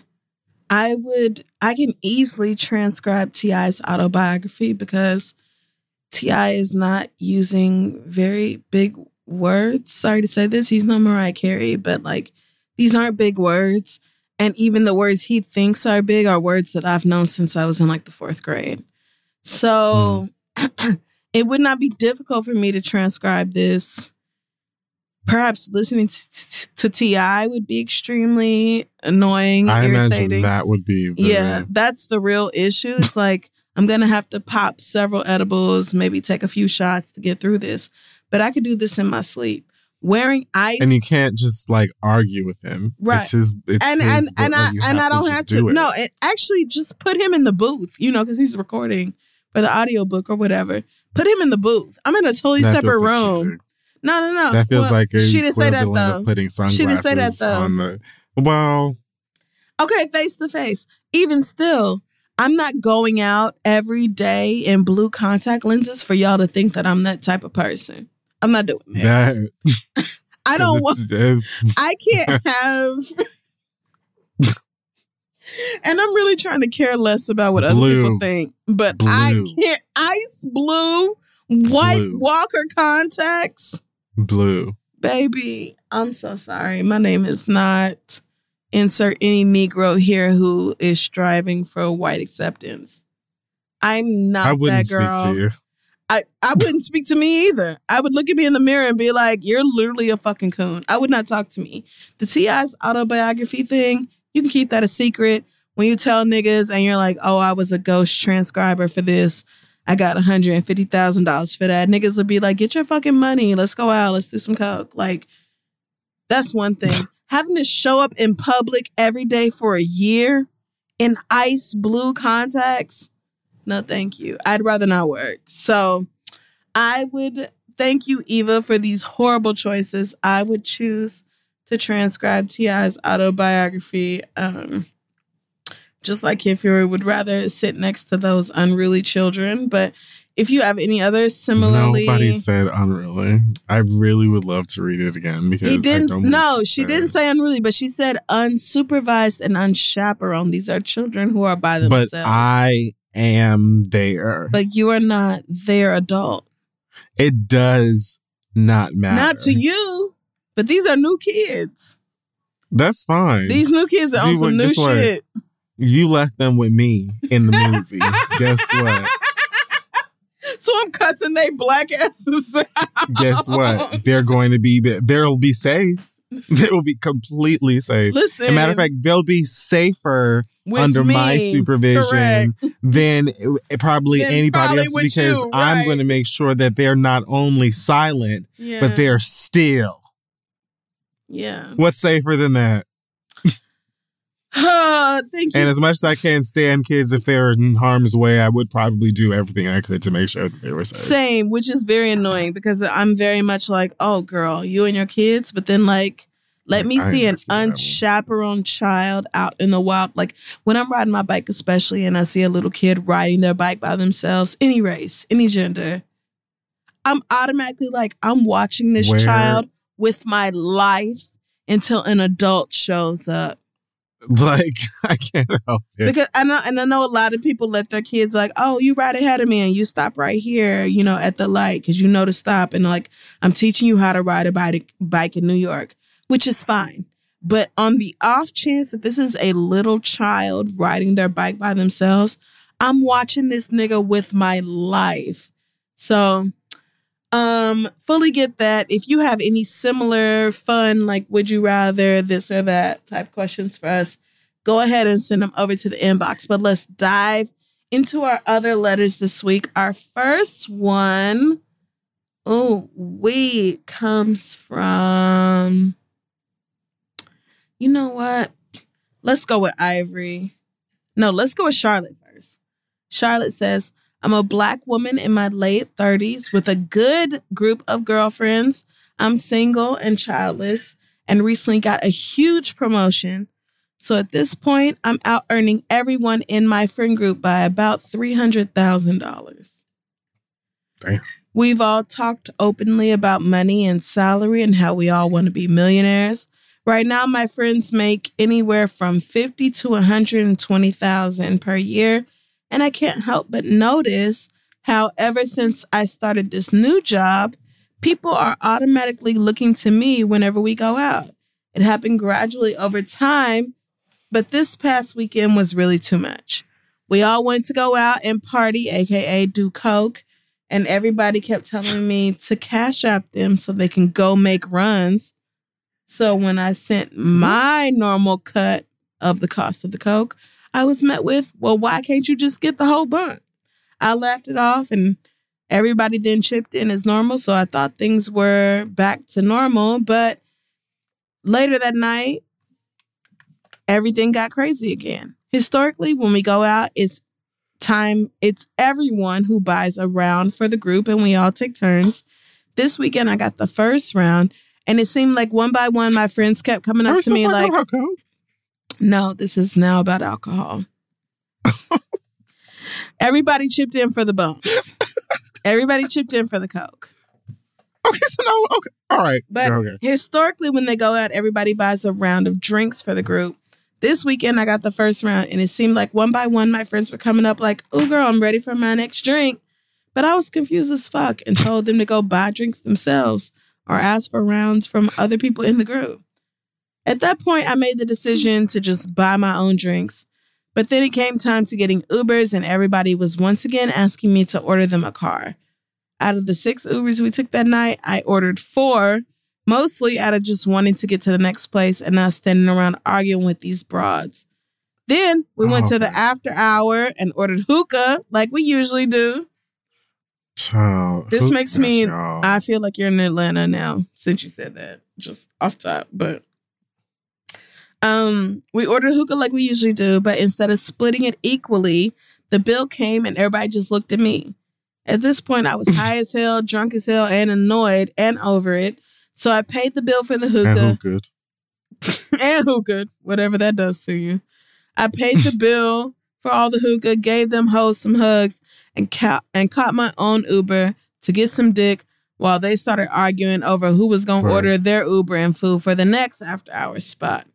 In the group chat the next day, everybody was all like, "Oh, bitch, we had a time last night," but of course y'all did, and it was mainly at my expense. I haven't responded in the chat, and I don't know how to even bring this up. I see how this disparity in income is affecting the friendships I have with these ladies, which I don't want. I honestly don't think it's even intentional, but they see me as a single woman making this money and automatically think that I just got it, which I mean, to be fair, I do. But there should be some sort of reciprocity. And I really don't think I should be taken advantage of. Yes, it could all be so simple. What would you both do? How should I approach the situation? Thanks, Charlotte. Say no. So I feel like the main issue here, the very obvious one, is that like you should say something to your friends, but also saying something to your friends can be difficult if you are not used to having to be confrontational or to have those kind of conversations. Yeah, So I think for me, when it's hard for me to say something. It is. It is hard. But for me, I think like what is easiest is to just spit out the prequel, what I call the prequel, which is just like, Hmm. oh girl, I got something to say to you, or oh bitch, like let's talk real quick. I have something. Oh, to like literally the beginning of. Yeah. Like, oh, I have something to say. This is gonna be hard, but like I need to say it. And then Because then you have to say something. Yes. Oh, that's okay. and then your friend is like, oh bitch, I'm listening. Like most people are like, oh girl, whatever it is, like I'm listening. Like most people don't expect to be confronted as a friend, but real friends don't have a problem with being confronted as a friend because they don't want to hurt you as a friend. That's Yeah. They don't want That's it. they don't want to do anything that hurts you and they may have no idea how you really feel about it so i think the big obvious glaring issue here is like say something to your friends about how you feel like they expect you to take care of everything Do you hear that ADHD bitch leaving Funyun dust on homegirls countertop? Like, damn, can't nobody say nothing to this bitch? yeah right so just say something and and let the conversation go from there other than that i would just say that if you're out earning you said your most of your friends make between 50 and 120000 you said that you're out earning them by about 300000 which Yeah. to me means you're making anywhere between 250 and 450k which Oh, means you math the math. I mean, just very quickly here in my head, that's very rough. But very quickly. I mean, literally not a mathematician, but if you'll give me that, I will take it. Thank you so much. um, but I will just say if you're out earning your friends by three hundred thousand dollars, Sorry. you just have a way of saying things. Thank you. I feel the same way. I do. I feel. Woo. Okay. Yeah. yeah. I feel like not that you should have to pay for everything because this is clearly a sore spot for you. But I think why are you laughing?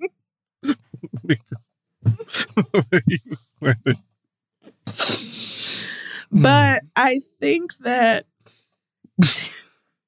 if Kid Fury would stop cracking up. okay, I'm dead.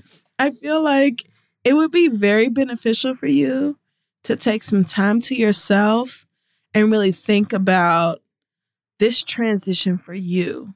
What it means for you to now be making so much money, so much more than your friends. What that means as far as like your new position in society. Because if you're making, I'll say if you're making over a quarter million, you're in a whole nother league as far as most people are concerned. Most people do not make anywhere close to that amount of money. And that's not Americans or or Brits or any like that is globally. Most people are yeah. not making that kind of money. And so right. for me, I would say my friends don't act like this. They don't expect me to pay for everything. But I do typically do you know, I pay for things quite frequently, not because other niggas can't afford it. They can chip in and we can all split it, but more because we're all having a good time and I want to keep that good feeling going. I love seeing my niggas happy and having fun, being drunk, being high, doing dumb shit, going to the strip club, whatever else. Like, I love that. I love the good vibes. I love being a good hostess. And so True. I and so I am willing to spend whatever. Okay, maybe not literally whatever, but I'm willing right. to I'm willing to pay for Ubers and niggas have never asked me to pay for their coke, but weed, I'm willing to pay for like high quality yeah. weed and high quality alcohol. We're not serving anything but Casamigos at my birthday party because that is just how I feel about my birthday. um, and that is right. Nobody is shocked. That is not going to be nothing but tequila at birthday party. But I'm fine with that because I want to see niggas turning up and having a good time. And anybody who needs a car can ab- I will offer it honestly, especially if I know that my friend is working like a regular nine to five, nine to seven, and working five, six, seven days a week, the fact that you took your one day off or took time off to come hang out with me and I know how hard you work, like I'm glad to pay for that.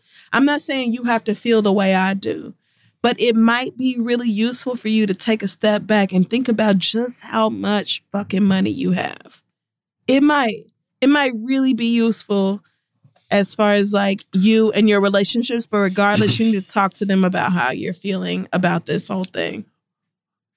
So, okay, a couple things. I think that what you're talking about is definitely a state of mind mm-hmm. that you have to like have. Like I don't think that everyone I think that it it just coincides with your advice really well, which is that this person needs to I think really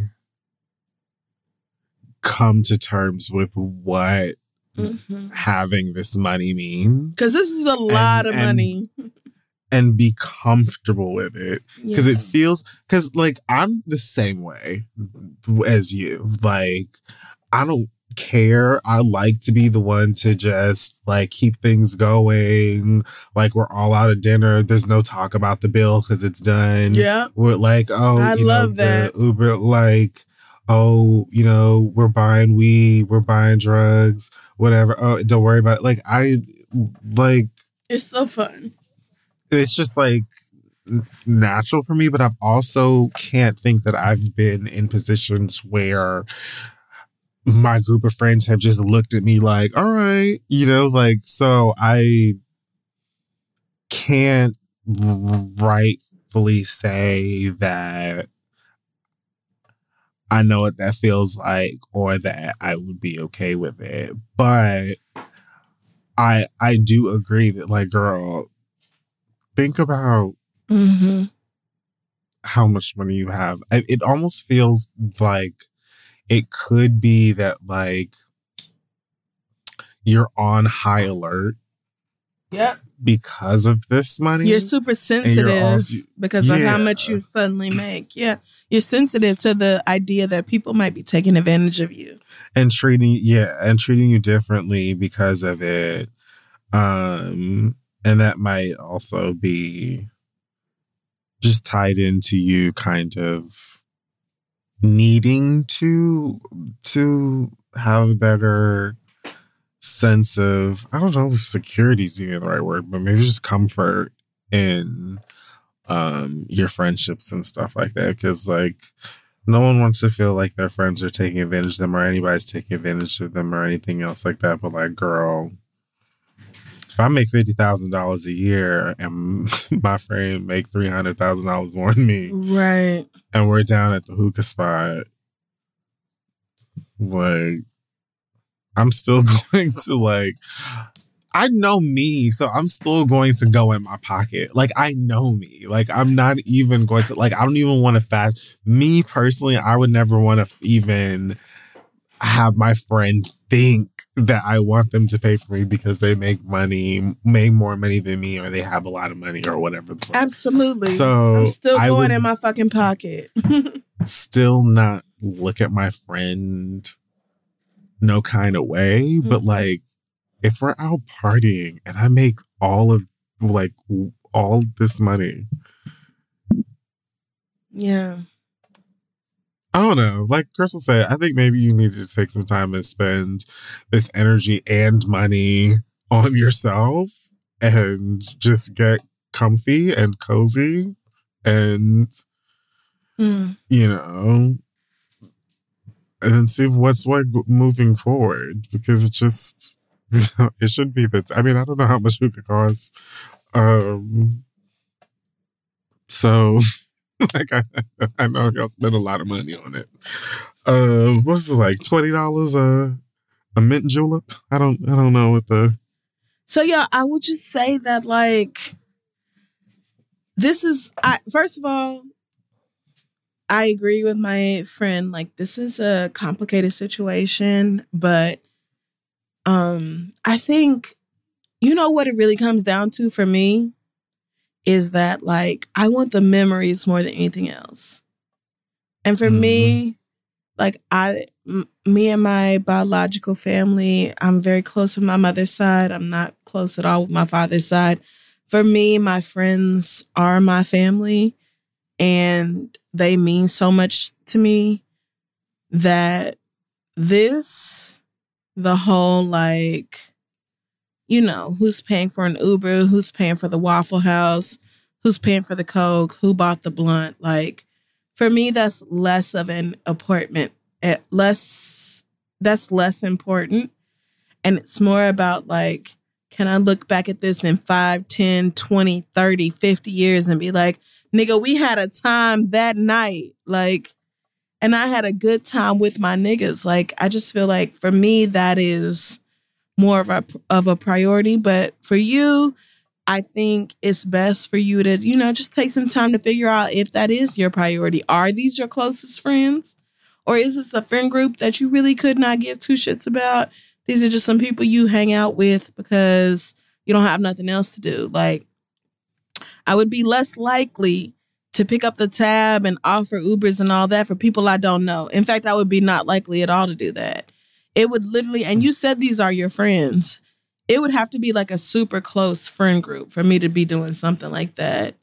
Um, yeah. um, so so there is that, but like your money, like yeah, I mean, and just wanting to save your money, it's not like you are independently wealthy. Like you do still have to work for your money. You're not, you know, one of these girls out here who never has to work and you just have millions at your disposal. So I get it. I really do. I get being cautious about the money you have, but you can't take it with you when you're gone. That's one of my favorite sayings. And the people who really matter to me, like me buying a blunt, me buying an Uber, me paying for dinner, that really does not. And I mean, I have to I have to stress this. My friends don't pay the bill because I trick them out of it.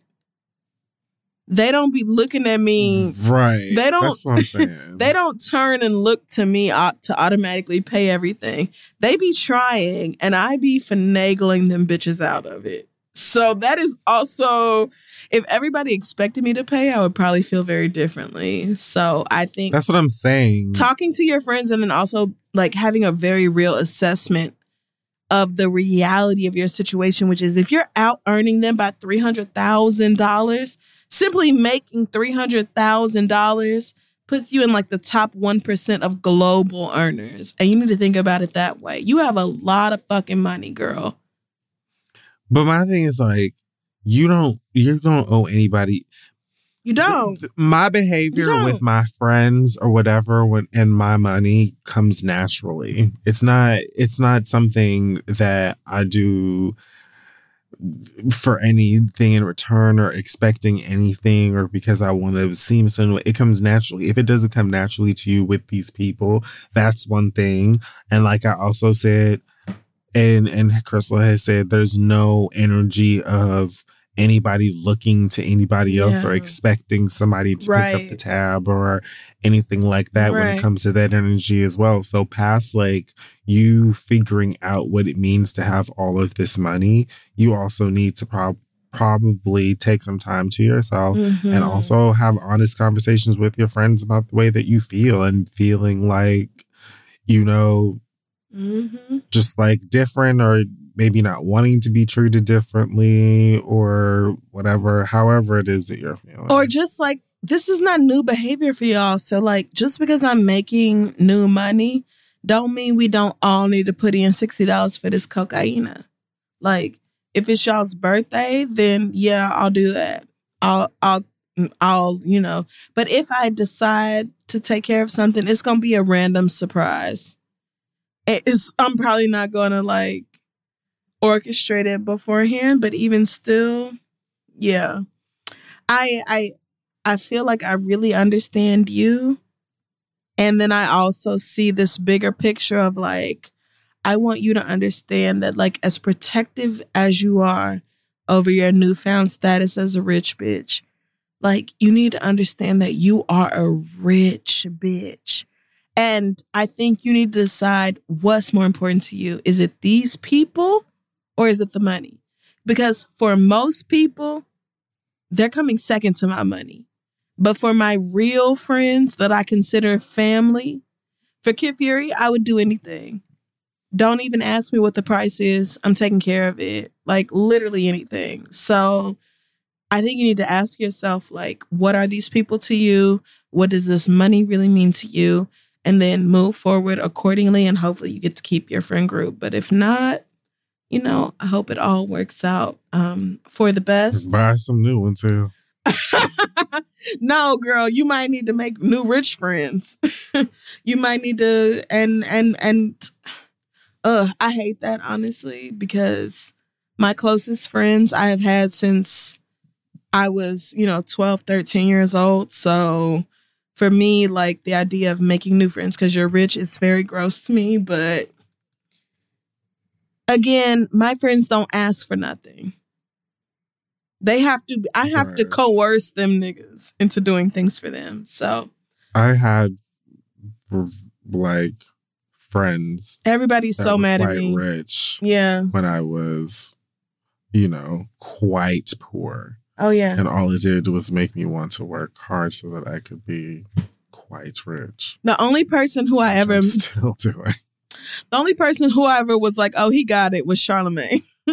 because Charlemagne said that when he's out to dinner with richer niggas than him, he makes those niggas pay. So I was like, oh, okay. So if I'm out to dinner with you, yeah but then you're clearly you're paying for this, my nigga. Like, I'm not even finna ask. I'm not even finna go in my purse like I'm doing that. Like, I'm not finna do that.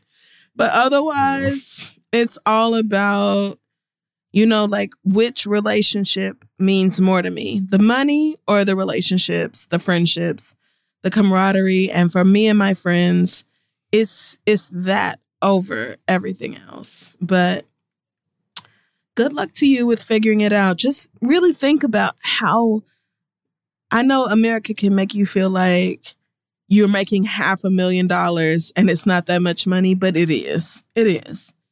You might live in New York or San Francisco or LA or somewhere else very expensive. But baby, that is a lot of fucking money. So, um good luck with figuring all that out. Let's move on to our last letter from Ivory. Ivory's got Did a you say that name? Yes, I said that first, but uh, then I decided to do Charlotte's letter. So now we're going. Uh, So now we're coming back to Ivory's letter. Ivory says, "I'm a 20 year old mother with another baby on the way. I'm in a happy relationship, and I'm at the happiest point I have ever been in my adult life. mm, I've been homeless and living on Skid Row since I was 16, and this year I was able to move into my dream apartment after working hard and building up my credit. I was going through a healing journey earlier this year and decided to invite my mom over to see my place since she kicked me out when I was 14. I decided to allow her to come over and have a relationship with my daughter. My mom has five kids, and her last son is with her current husband, who she moved here from overseas when I was 14. She gave her new son my bedroom and sent me to live with my dad, who I barely knew, which obviously did not work out. Fast forward to today, my mother bought her first home, which was supposed to be a family house, but she had two of my teenage brothers move an hour away with one of her friends because she said it's better for their basketball career. Am I wrong for thinking that my mother is selfishly moving my brothers away so she can have the quote unquote perfect family with her husband and their son? The woman my brothers moved in with is a great person, but she's a night nurse. So she really won't be home with them. And her kids already smoke weed in the house whenever they feel like it.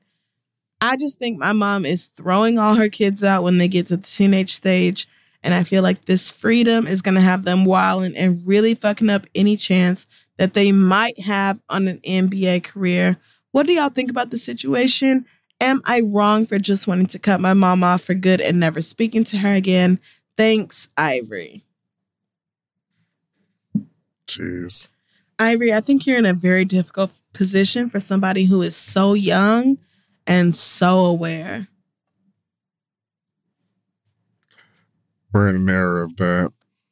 Like, Ivory is only 20, but you've lived on Skid Row for the past four years. You have a baby, you have another one, and you have experienced some incredibly severe trauma from your mother. Like, being kicked out and having your bedroom given to somebody else and having your whole like your whole existence really being upended that is a huge thing that's not small at all so i'm not shocked that you first of all you're only 20 so i'm not shocked that you gave your mother another chance but i'm also not surprised that like you see this happening to your younger sibli- siblings and you want to like rush into it and and protect them. I fully get that. And i don't even think you're wrong. Your mother any i'll say this anybody who kicks their child out so they can build a quote unquote new family with another nigga has some very deep issues that have nothing to do with you It's Uh, unfortunate because every it should have yes what they're doing should have everything to do with it. I mean, and they're and the the sad fact is that their actions do have an effect on you, but they have nothing to do with you. Right. Your mother is doing this because of her shit, not because there was something wrong with you. She kicked you out at 14 to go live with your daddy who you barely knew because of her shit. And she's kicking out her other sons now based off this letter because of her shit, not because of these kids. She's chasing, based off what you've said, it sounds to me like she's chasing an ideal that she can't even really live up to. And so to her, to to get closer to that ideal means to get rid of everything that's in the way. And that includes these kids from another nigga and whatever else. Like just pretending she didn't have these other four kids before this one and everything is brand new with this new nigga and all this. Like That's not a healthy way of blending families. A healthy way is saying, here are my other four children that you knew I had when we got together. However many daddies they have or not is inconsequential. These are my children. They come with me. You either accept me and my kids or you don't accept any of us. So I feel like you've given your mother a lot of grace already, letting her back into your life, letting her even see your mm. apartment, letting her have a relationship with your child.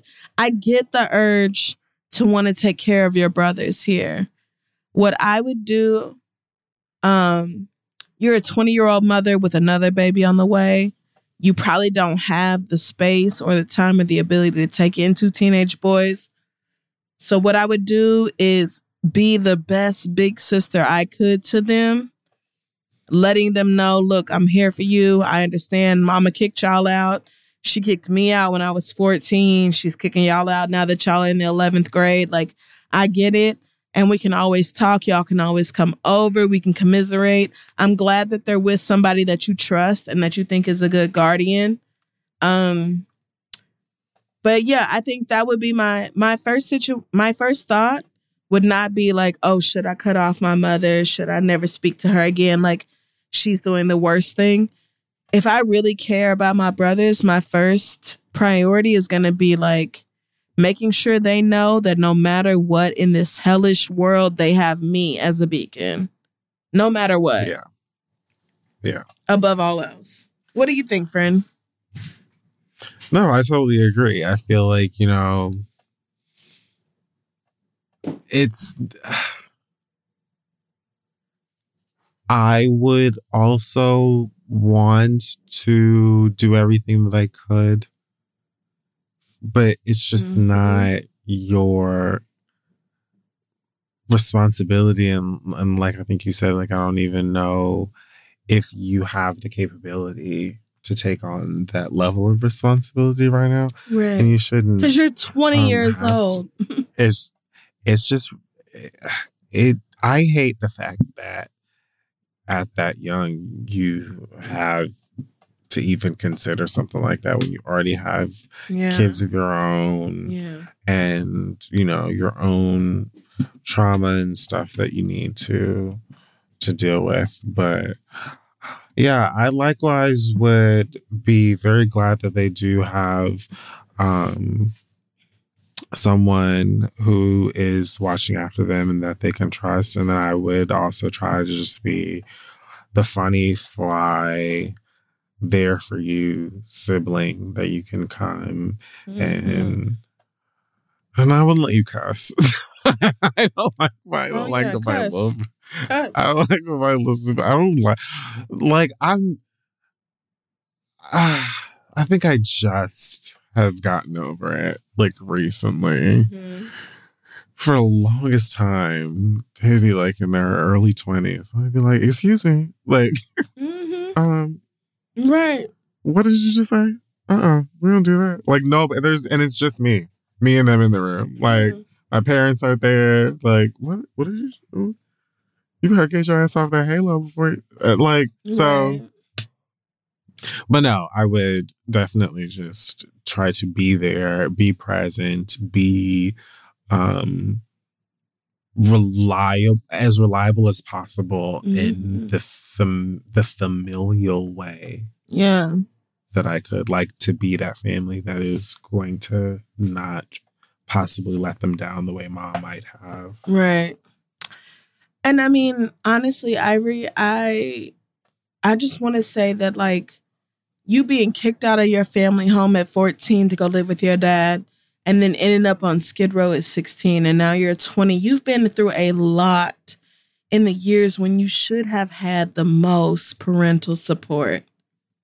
In the years when you should have been the most secure. You didn't have that. So I really think for you, if you feel like confronting your mother, that is a great idea. It sounds like you are completely independent of her in every way. So I don't see anything wrong with saying, hey, girl, what you did to me was fucked up. And what you're doing to my younger brothers now is fucked up. Probably what you've done to my other siblings is fucked up. Like, I fully support confronting her on that. And also being the beacon that you think your teenage brother. Honestly, honestly, this may be a horrible thing to think or say. Your brothers might be better off with this other lady than they are with your mother if she's willing to throw them out because she wants what she thinks is the ideal family and they don't fit that mold. Well, They really might be better off with her. So I would just I feel like my main thing is making sure that the people I love know that like they don't have to go through nobody else to get to me. You can come straight to me, whatever it is. Lord knows I have told my nephew, and he be looking at me like, bitch, what are you talking about? Like, cause I'll be Um. like, cause he'll be talking about Pokemon. and I'll be like, you know, I love you so much. And like, no matter what, you can't talk to your mom, you can't talk to your dad. You can always call Eddie. And he'd be like, girl, what? this is why we turn into them. Because Yeah. what are you talking about?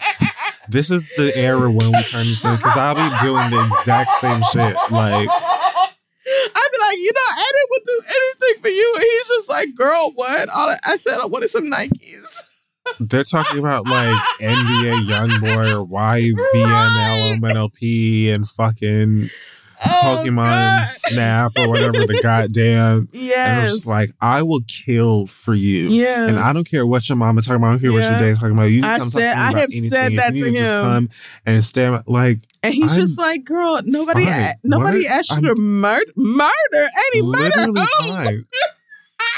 I just said I was hungry. I just Like, so who's not feeding you over there? And he will send you some hot pockets. And he you know what? Never mind. Like this is weird. You're weird. and so from right so there is definitely like this like oh let me not project onto this child the things that i went through the adult i wish i had in my life but since your brothers have actually been removed from their childhood home removed from their mother that's extremely traumatic for your own mother to say you need to leave my home that's a hard thing to deal with so I think for you, you need to be the best mother you can to your children.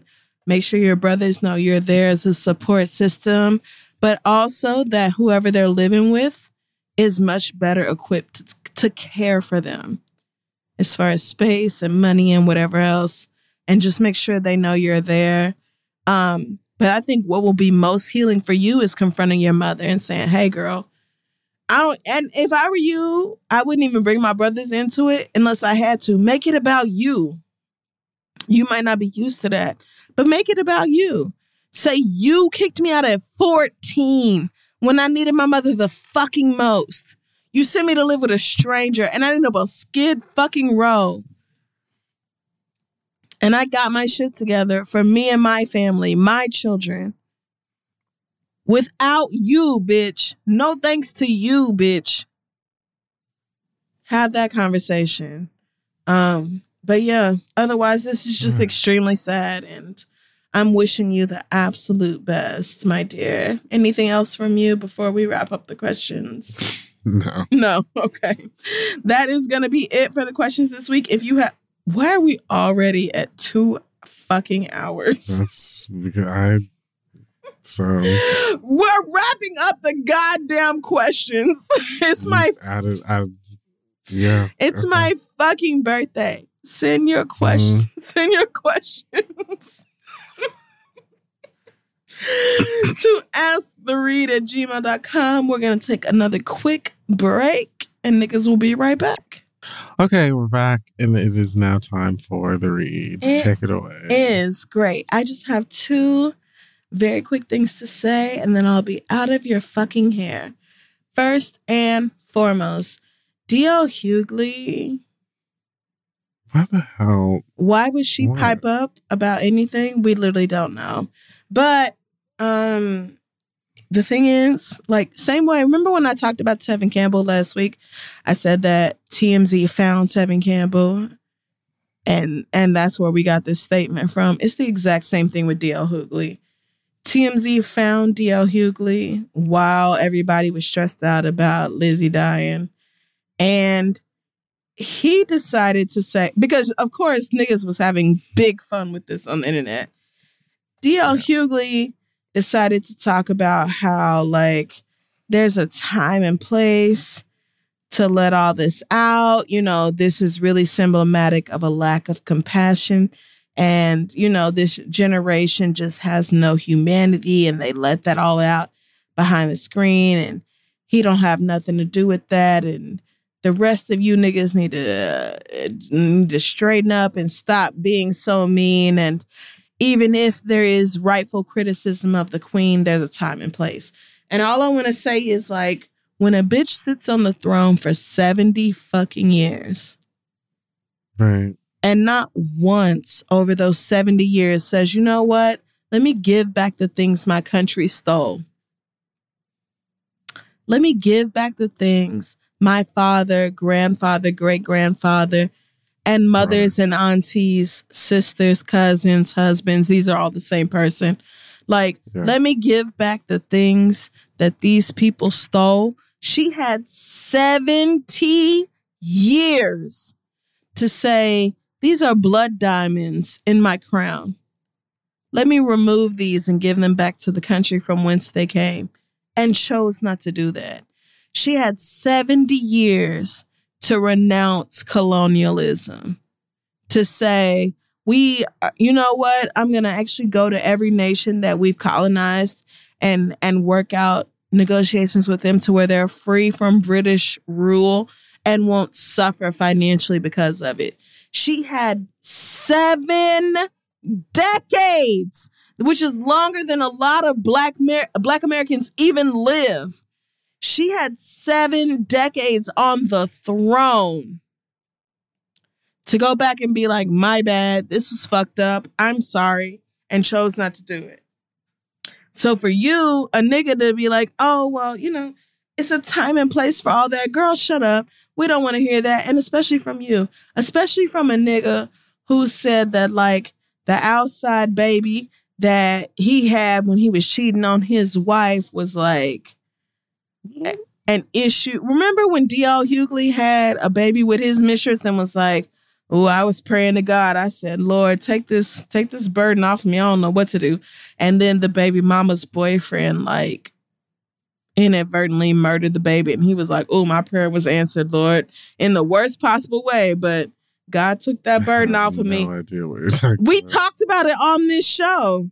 I forgot. I mean, so I probably so it from my memory DL. Hughley, a nigga who has been like, you know, I prayed for this baby to not be a problem no more, and it's not, you know, I didn't ask for it to be murdered, but wow, no longer my issue. Let's give a hand clap for God. I literally don't want to hear that from you about the Queen of fucking England. America is not even under British rule anymore and has not been for quite a while. And even if we were, for you as a Negro American to be on the Queen's dick like this is more than disgusting. Please grow up. Please act like you have some sense and some s- something about yourself, like that somebody brought you up, that somebody raised you, that somebody taught you things that matter in this world. Because that is the dumbest fucking thing. Oh, it's not the time or the place to talk about the Queen. When is it? When is it? Because the bitch had, again, seven decades longer than you've been alive. She had seven decades on the throne to be like, you know what? You go ahead and dissolve all this royal family bullshit. Give back all the hundreds of millions of dollars that my family has acquired in wealth and assets over the years. Like, tell Charles and Harry and William and all them other niggas, like, girl, give it up. Tell Camilla, like, you may have been a side hoe. You'll never be queen. Like, you could have all of this. You could have made a stance over seven decades and chose to not. So, DL Hughley, you as a nigga piping up in defense of a white bitch who never chose to walk back the decisions of herself and her ancestors. Like, just look at how many different nations were colonized while she was in power. And and think twice about this. Okay? Especially you as somebody who prayed that God would take your outside baby off your conscience. Secondly, Jimmy Kimmel. I'm not even to do too much. I swear to God I'm not. I swear I'm not. But when the when the the whole bit started with Will Arnett dragging him out on stage, I said, "Okay, white nonsense as usual." Didn't really pay too much attention to it. The nominees are read off to just get it. I mean, and uh, because like no shade, no shade. This is legitimately not shade to white people. Y'all's comedy is boring compared to ours. So Will Arnett dragging him out on stage, and then he's like playing the dead guy, like, "Oh, I'm too drunk, I'm too fucked up, or whatever, to be a part of this." Okay, we don't care. They read off the nominees. Quinta wins. Here's my problem. I get that this was the bit, and Jimmy Kimmel was gonna lay there acting comatose, regardless of who won. I understand that. What I'm saying is that like part of white supremacy means that you don't even understand what it looks like for you as a big old white man to lay there in the middle of the fucking stage while this black girl accepts her first Emmy for a show that means so much to us. Like it it it really didn't even have to be a show that means so much to the rest of us. It's the fact that Quinta is like 24 years younger than you and you chose still to lay there and and you didn't even have to think about what it would look like because you're a white man and those kind of things never really have to matter to you.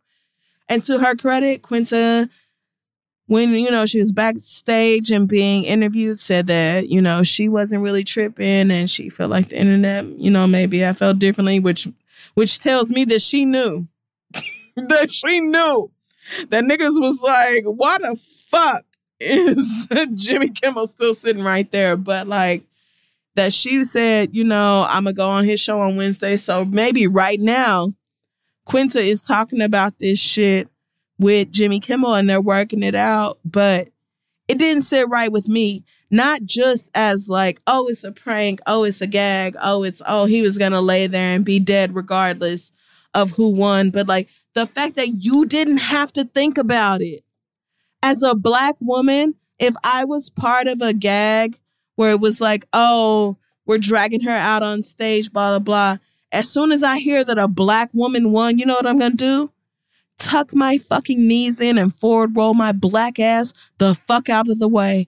I'm never going to take away from a black person finally being recognized by the establishment because it don't mean anything to everybody, but it does mean a lot to a lot of people. And if Quinta wants to continue working with giant networks like ABC and everybody else she called out in her acceptance speech and all that, she probably has to make nice with white people. I'm not trying to put words in her mouth. I'm not trying to say how she really felt about it. I'm saying for me, I felt like it was extremely disrespectful. It would have been disrespectful to anybody. It was more so disrespectful because a young black a young black woman won the award. And I really appreciate the fact that Sheryl Lee Ralph said, "Yeah, I didn't understand it." I said, "I I don't understand what's going on. Tell that white boy to get up." And then she understood. Like she found out that it was Jimmy Kimmel, and you know, the lady who plays Miss Schemmenti, um, old girl from It Takes Two or Twin City or whatever that twin movie is called with Lindsay Lohan. Yes. yes, Lisa Ann Walter. She was like, "Girl, I, you know, I thought it was funny. I thought it played funny. It wasn't no big deal." And she was like, "For me, I was confused." Shout out to Auntie Sheryl Lee Ralph because she was like, "I wanted, I wanted that man to get up after that, I felt like it was, you know, ridiculous and and let's do something differently. She is also going to be on Jimmy Kimmel tonight, so I won't be surprised if we, you know, get done recording this and then go watch and it's a whole like thing with Jimmy and Quinta and Likely. yes, and Miss Ralph where it's like they're talking about it and Jimmy's like, "Wow, I'm a big dumb white oaf and I apologize." I I mean, I honestly I doubt it too because white man, but I just felt like it's not even that you didn't get up, because that's bad enough. It's that you didn't even think to get up. It's that you thought staying dedicated to the gag was more important. And my honestly, my favorite moment of this is seeing the, the screenshots and the photos taken and seeing Natasha Rothwell in the background staring at Jimmy Kimmel like, girl, what are you doing? Like, get the fuck up. But again, for me, it's not even that you didn't get up. It's that you didn't even think to get up. It's that you didn't even think about what it meant for your 50 something white ass to be in the middle of the stage as this black woman accepts our first Emmy. That's what it was to me. And and Jimmy Kimmel can fuck right off for that. And the Shade Room, I would just I would just say this one last thing before I leave. The Shade Room posted my tweet about this situation and niggas dragging Kimmy, Jimmy Kimmel, which I said was very much deserved. And one of y'all commented and said, Girl, delete this. Crissle don't like y'all. And I screamed. I screamed. because Crissle don't like y'all. Crissle do not fuck this with the shade room. Exactly that. Like y'all can be compiling reactions or whatever else, and at the same time, like y'all are still part of the problem, as far as I'm concerned. But you know, Jimmy Kimmel is another white man doing white man things. He'll never really have to suffer any consequences, but you know, and maybe Quinta and Miss Ralph will get him together on tonight's episode of the show, and that'll be that. But as far as I was concerned, it was just a really gross display of white supremacy and what white supremacy can protect you from. Because again, he didn't even think about what it would mean for Quinta to have to step over this white man and like saying multiple times, like, you're not gonna get up? Like, girl, get up. Like, I'm literally, I've won, like, the gag is over. So I just found it gross and disgusting. And yeah, wish white people would do better. But that's it for me and my reads for the week. What do you have going on, friend? Yeah, I have been over Jimmy Kimmel since he cried over that damn lion. And oh my god, over, I like, forgot about Garner, that. I forgot Martin. about that. Oh wait, yes. So mm-hmm. this was not surprising to me. You right at all. You right. Just find that nigga to be annoying. You're right. Yeah. I'll let the rest of the girls tell it. For me, um, this week I want to uh, sort of reiterate something that I said during last week's read about, well, it was directed towards the Lord of the Rings fandom and them needing to calm the fuck down about elves being yep. black. Yeah. I'd like to pass over a similar sentiment to fans of a cartoon fish from 1950. When the fuck did that movie come out? Let's mm. see. 1960. Oh, Lord. what are you even talking about? Girl, the original one, Google. 19 Oh my God, 1989. The movie came out when I was born. Wow. We're talking about 1960 something. You did say that as if it was like the truly elderly amongst us. Whatever. It's because it's based on a book from like 1832. like, anyways, girls, mermaids. Mm. Fictional.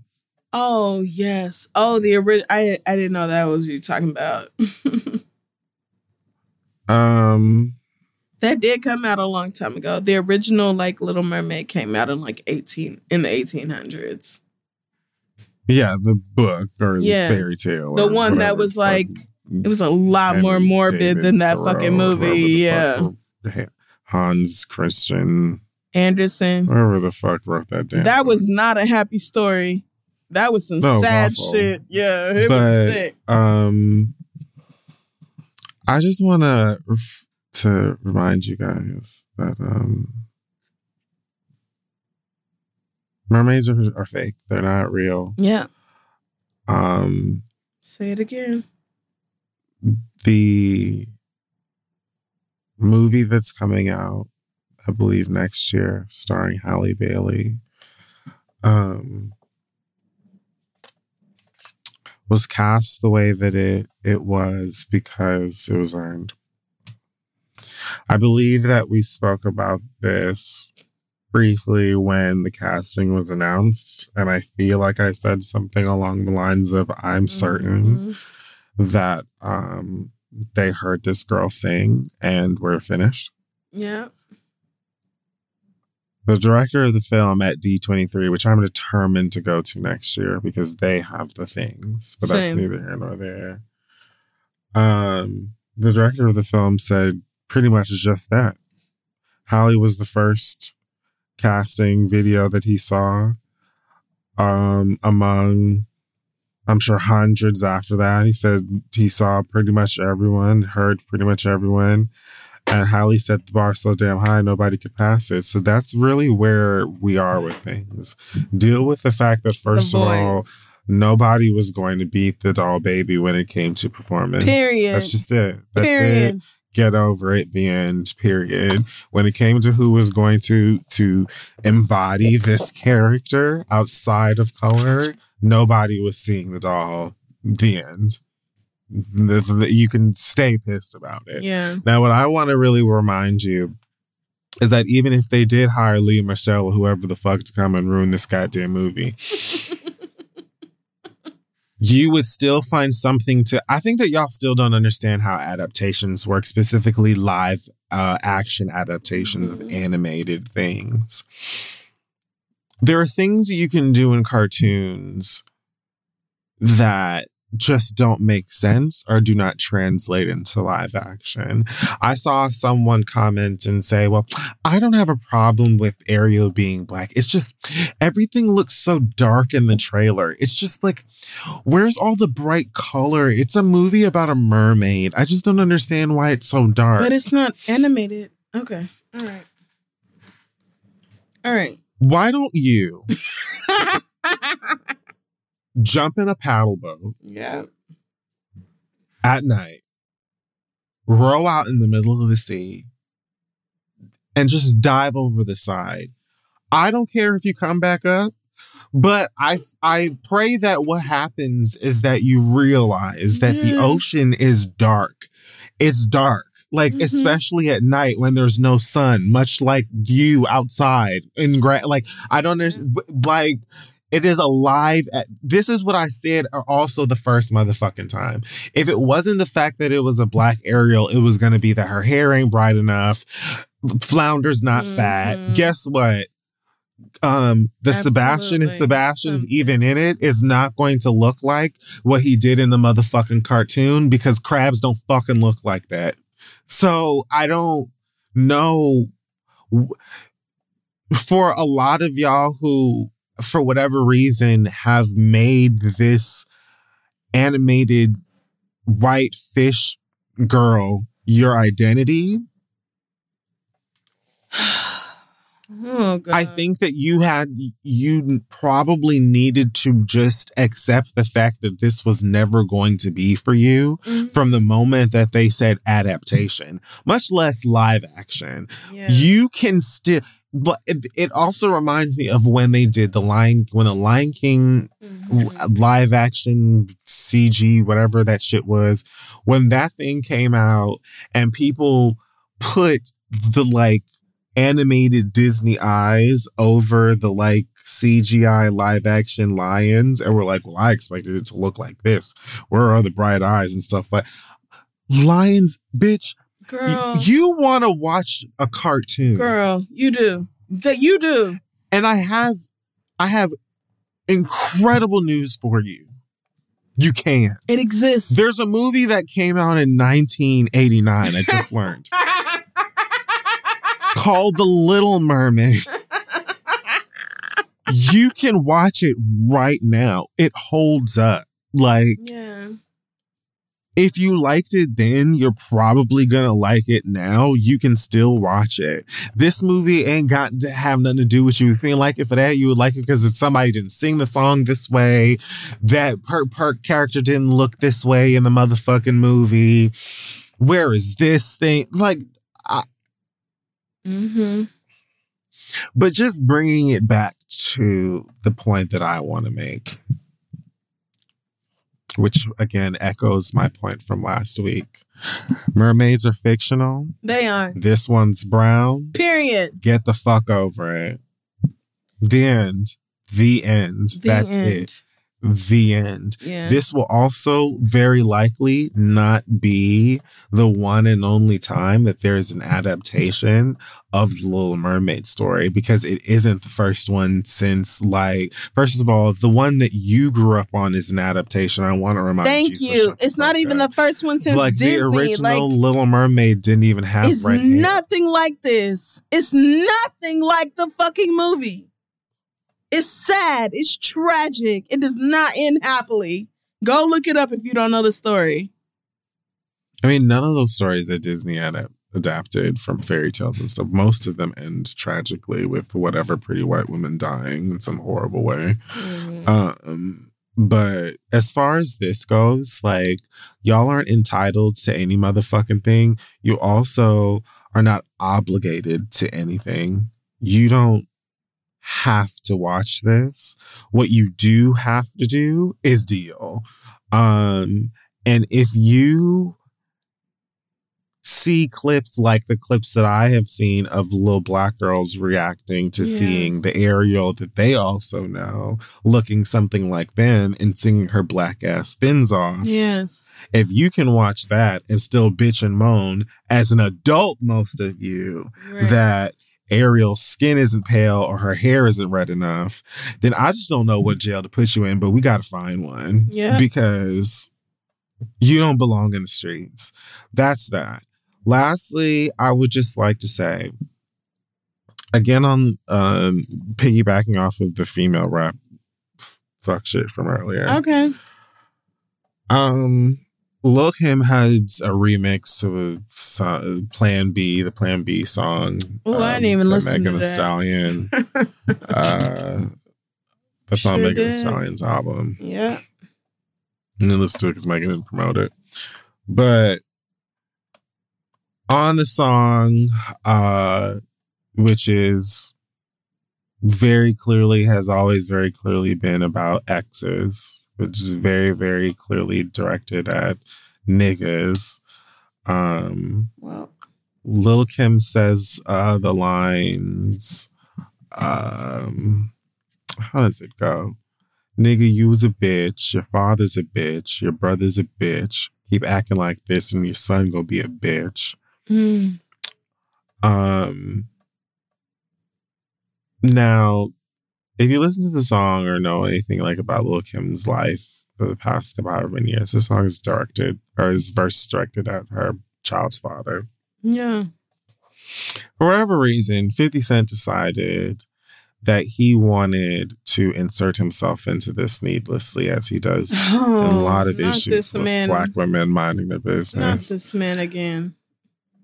and he tagged uh, this and said, Oh, he tagged Nicki and said to her, You better light her ass up. I'm watching. She said something about the baby, meaning or alleging that Lil Kim was talking to Nicki and about Nicki's son. Oh, I thought you meant DaBaby, the rapper. I'm like, oh, girl, who cares? No, no, no. oh, no. Hit her baby, Papa Bear. Okay, all right. Yes. Yeah. He's alleging that Lil Kim is dissing Papa Bear on this verse, and then would- says Okay. right. about Kim's child, her baby I fucked up. LOL. no.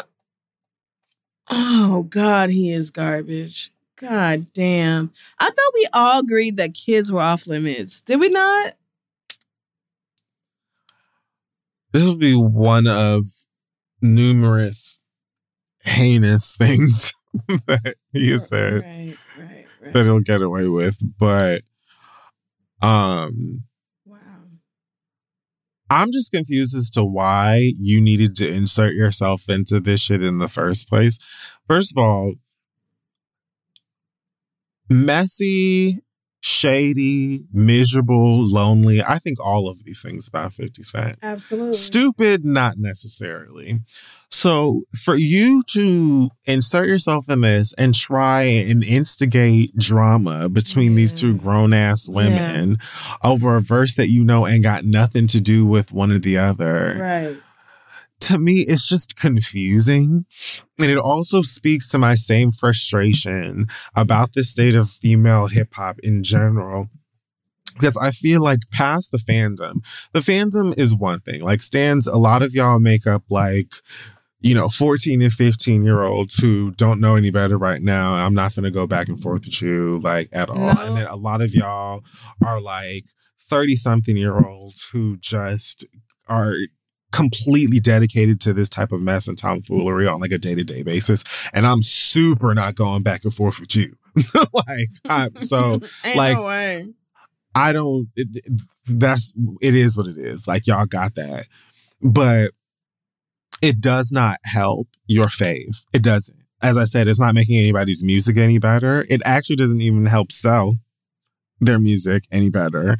Um, it doesn't help them grow as a person, as an artist, or mature. So, like, you're not doing your fave as many favors as you think they do, right? As, or as you think that you are. Exactly. But that's neither here nor there. This is specifically to niggas like 50 Cent, grown ass motherfuckers in the industry, whether they are artists or label heads that that intentionally stir up shit with women to keep them clawing at each other and essentially keep them down. Because y'all know that if women were to band together consistently yeah. and work together and support each other consistently the way that y'all bitch ass non rapping ass lame ass niggas do, say it. That the whole entire landscape of the music industry would shift in yeah. a way that y'all are not prepared to deal with. Y'all are not interested in dealing with. And y'all are really just like for several reasons. A, you lazy. B, you don't want women to to take over. Like it's uh, uh it's it's if Megan Cardi and if if let's say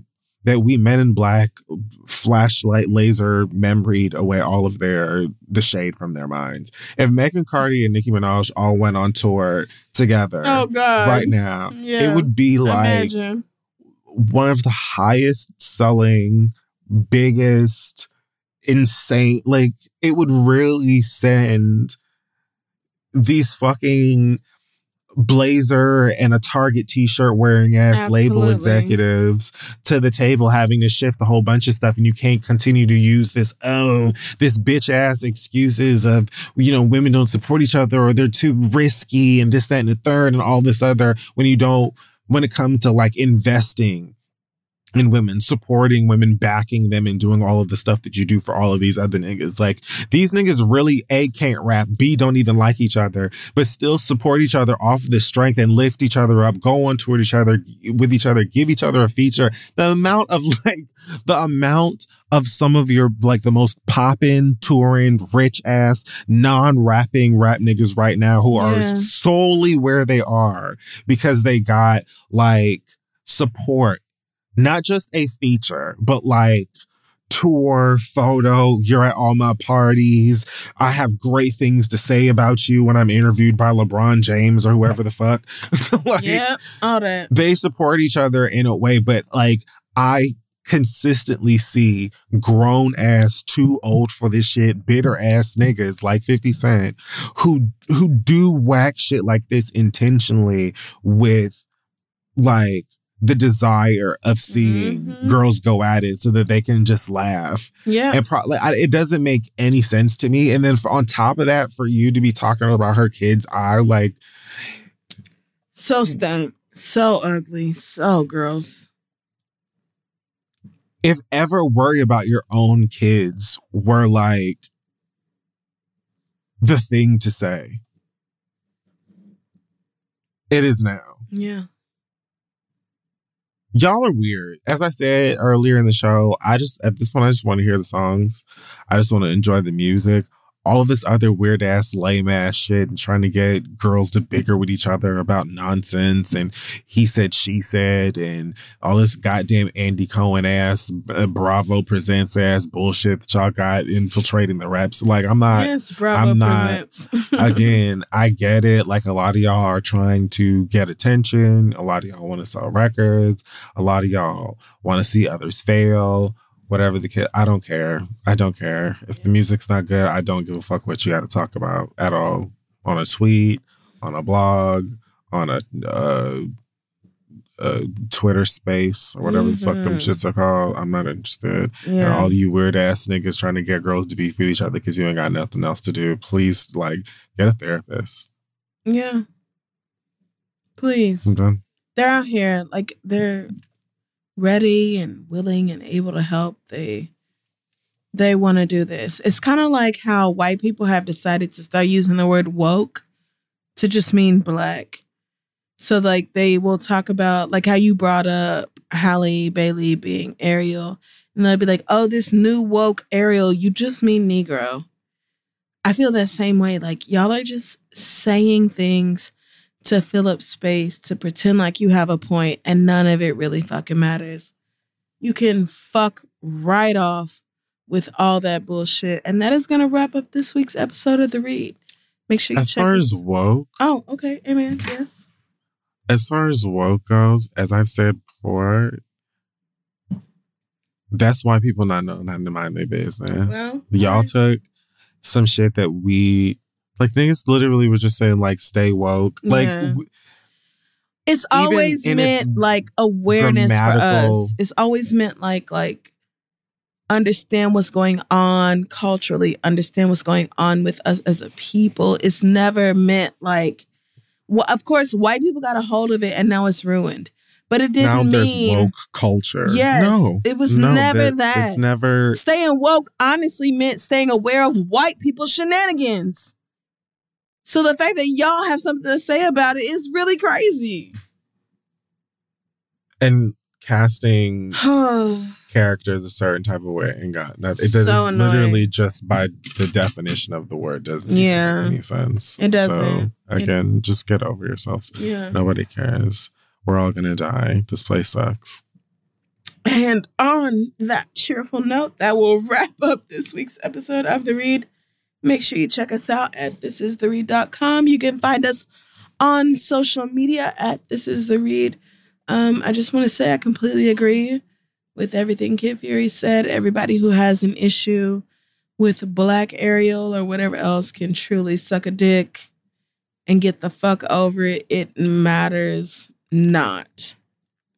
It matters If it not. wasn't that, you would just be mad about something Yeah. else. Oh my god, Prince Eric's hair just it just wasn't good enough. It wasn't big enough. a little bit too much of a curl, you girls. I don't know. Oh my god, you guys, it's like a little bit too much of a curl. But anyway, the show's oh almost oh at. goodness, Ursula was a 16 in the movie and she's supposed to be Oh more of a oh my 17. god, I don't get it. Just watch the original girl. Just just watch the first one. if that's how you really, I mean, because white people are making whole arguments like, well, in real life, somebody who lived that far beneath the ocean wouldn't be dark skinned. First of all, Halle is not. How Dark- would you know that? Allie's. Real Ha- people don't live that far beneath the ocean. Thank you, because real people don't, mer people don't exist. There's no such thing as a half human, half fish who lives below the ocean surface. And if they did, perhaps they would not be dark skinned. But Halle is also not dark skinned. You talk about. if they did exist, they wouldn't look like Emma Stone, bitch. oh my God, it's, this person should Probably be. look like the fly. They should have see through skin like other scary things under the ground. I don't remember you saying that about the white animated version of this fish. You literally are only mad because she's black. Get the fuck over. Did you see the video of the little white girl who was like, Is it just me? Or was that Or Whitney is Houston? that Whitney Houston?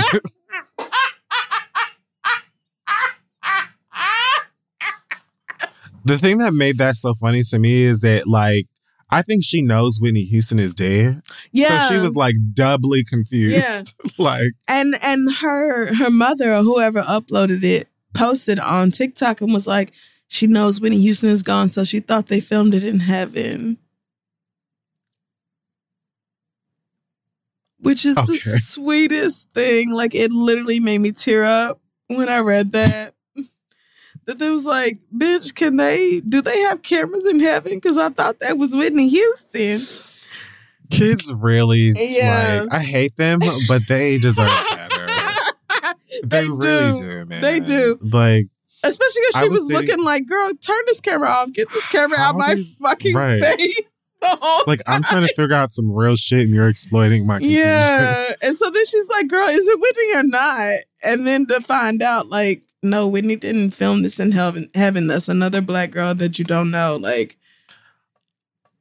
I was looking up like for whatever reason, I thought of like when I was a kid and like we got like how Burger King used to have all the Disney toys and stuff Yeah, like that. And, and I looked up a bunch of them just out of curiosity and the desire for nostalgia on like Amazon and Google Images just to see what they looked like again. Um and you know they're all shit. Like They are. those, those fastest toys are shit. Like They they, do nothing. absolutely. They're so not exciting, like at all. 100%. But when we were kids, they were like, Everything to us. oh my good, like the possibilities were endless. Like Yes. I felt like your the way that your mind is just Mhm. so freer, yes. It's so very much- malleable. like freer Yeah. before it is just racked with despair and self doubt, anxiety, terror, And it don't have to be that and way. hatred. It don't have to be that way. Yeah. Man. Yeah. So, I mean, shout out to that little Well, girl. on that note, yeah. great. Shout out to all the black little girls who saw themselves in the new Ariel. You deserve. Um, make sure you check us out at This Is The Read, This Is The Read.com, patreon.com slash This Is The Read. We are going to head on out because it has been almost three hours of this fucking show. You did the the letters were way too long. Oh, so it's me. It's my fault. The way letters were way too long. So it wasn't the it wasn't the topics or the reads. The reads themselves, the reads themselves were 40 minutes. But it wasn't Well- the, it wasn't the topics or the reads. It was the letters. Okay. Those are way too long. I will remember that. Uh, take care of yourselves. Have a great weekend. Take a shot for me. Donate something um, to niggas who actually need it um, in honor of my birthday if you really want to do that. But take care of yourselves. Be good. And we will see you. Oh, wait. Do you have something to say before we leave? I don't want to cut you No. off. All right. So then we will see you whores next week. Goodbye.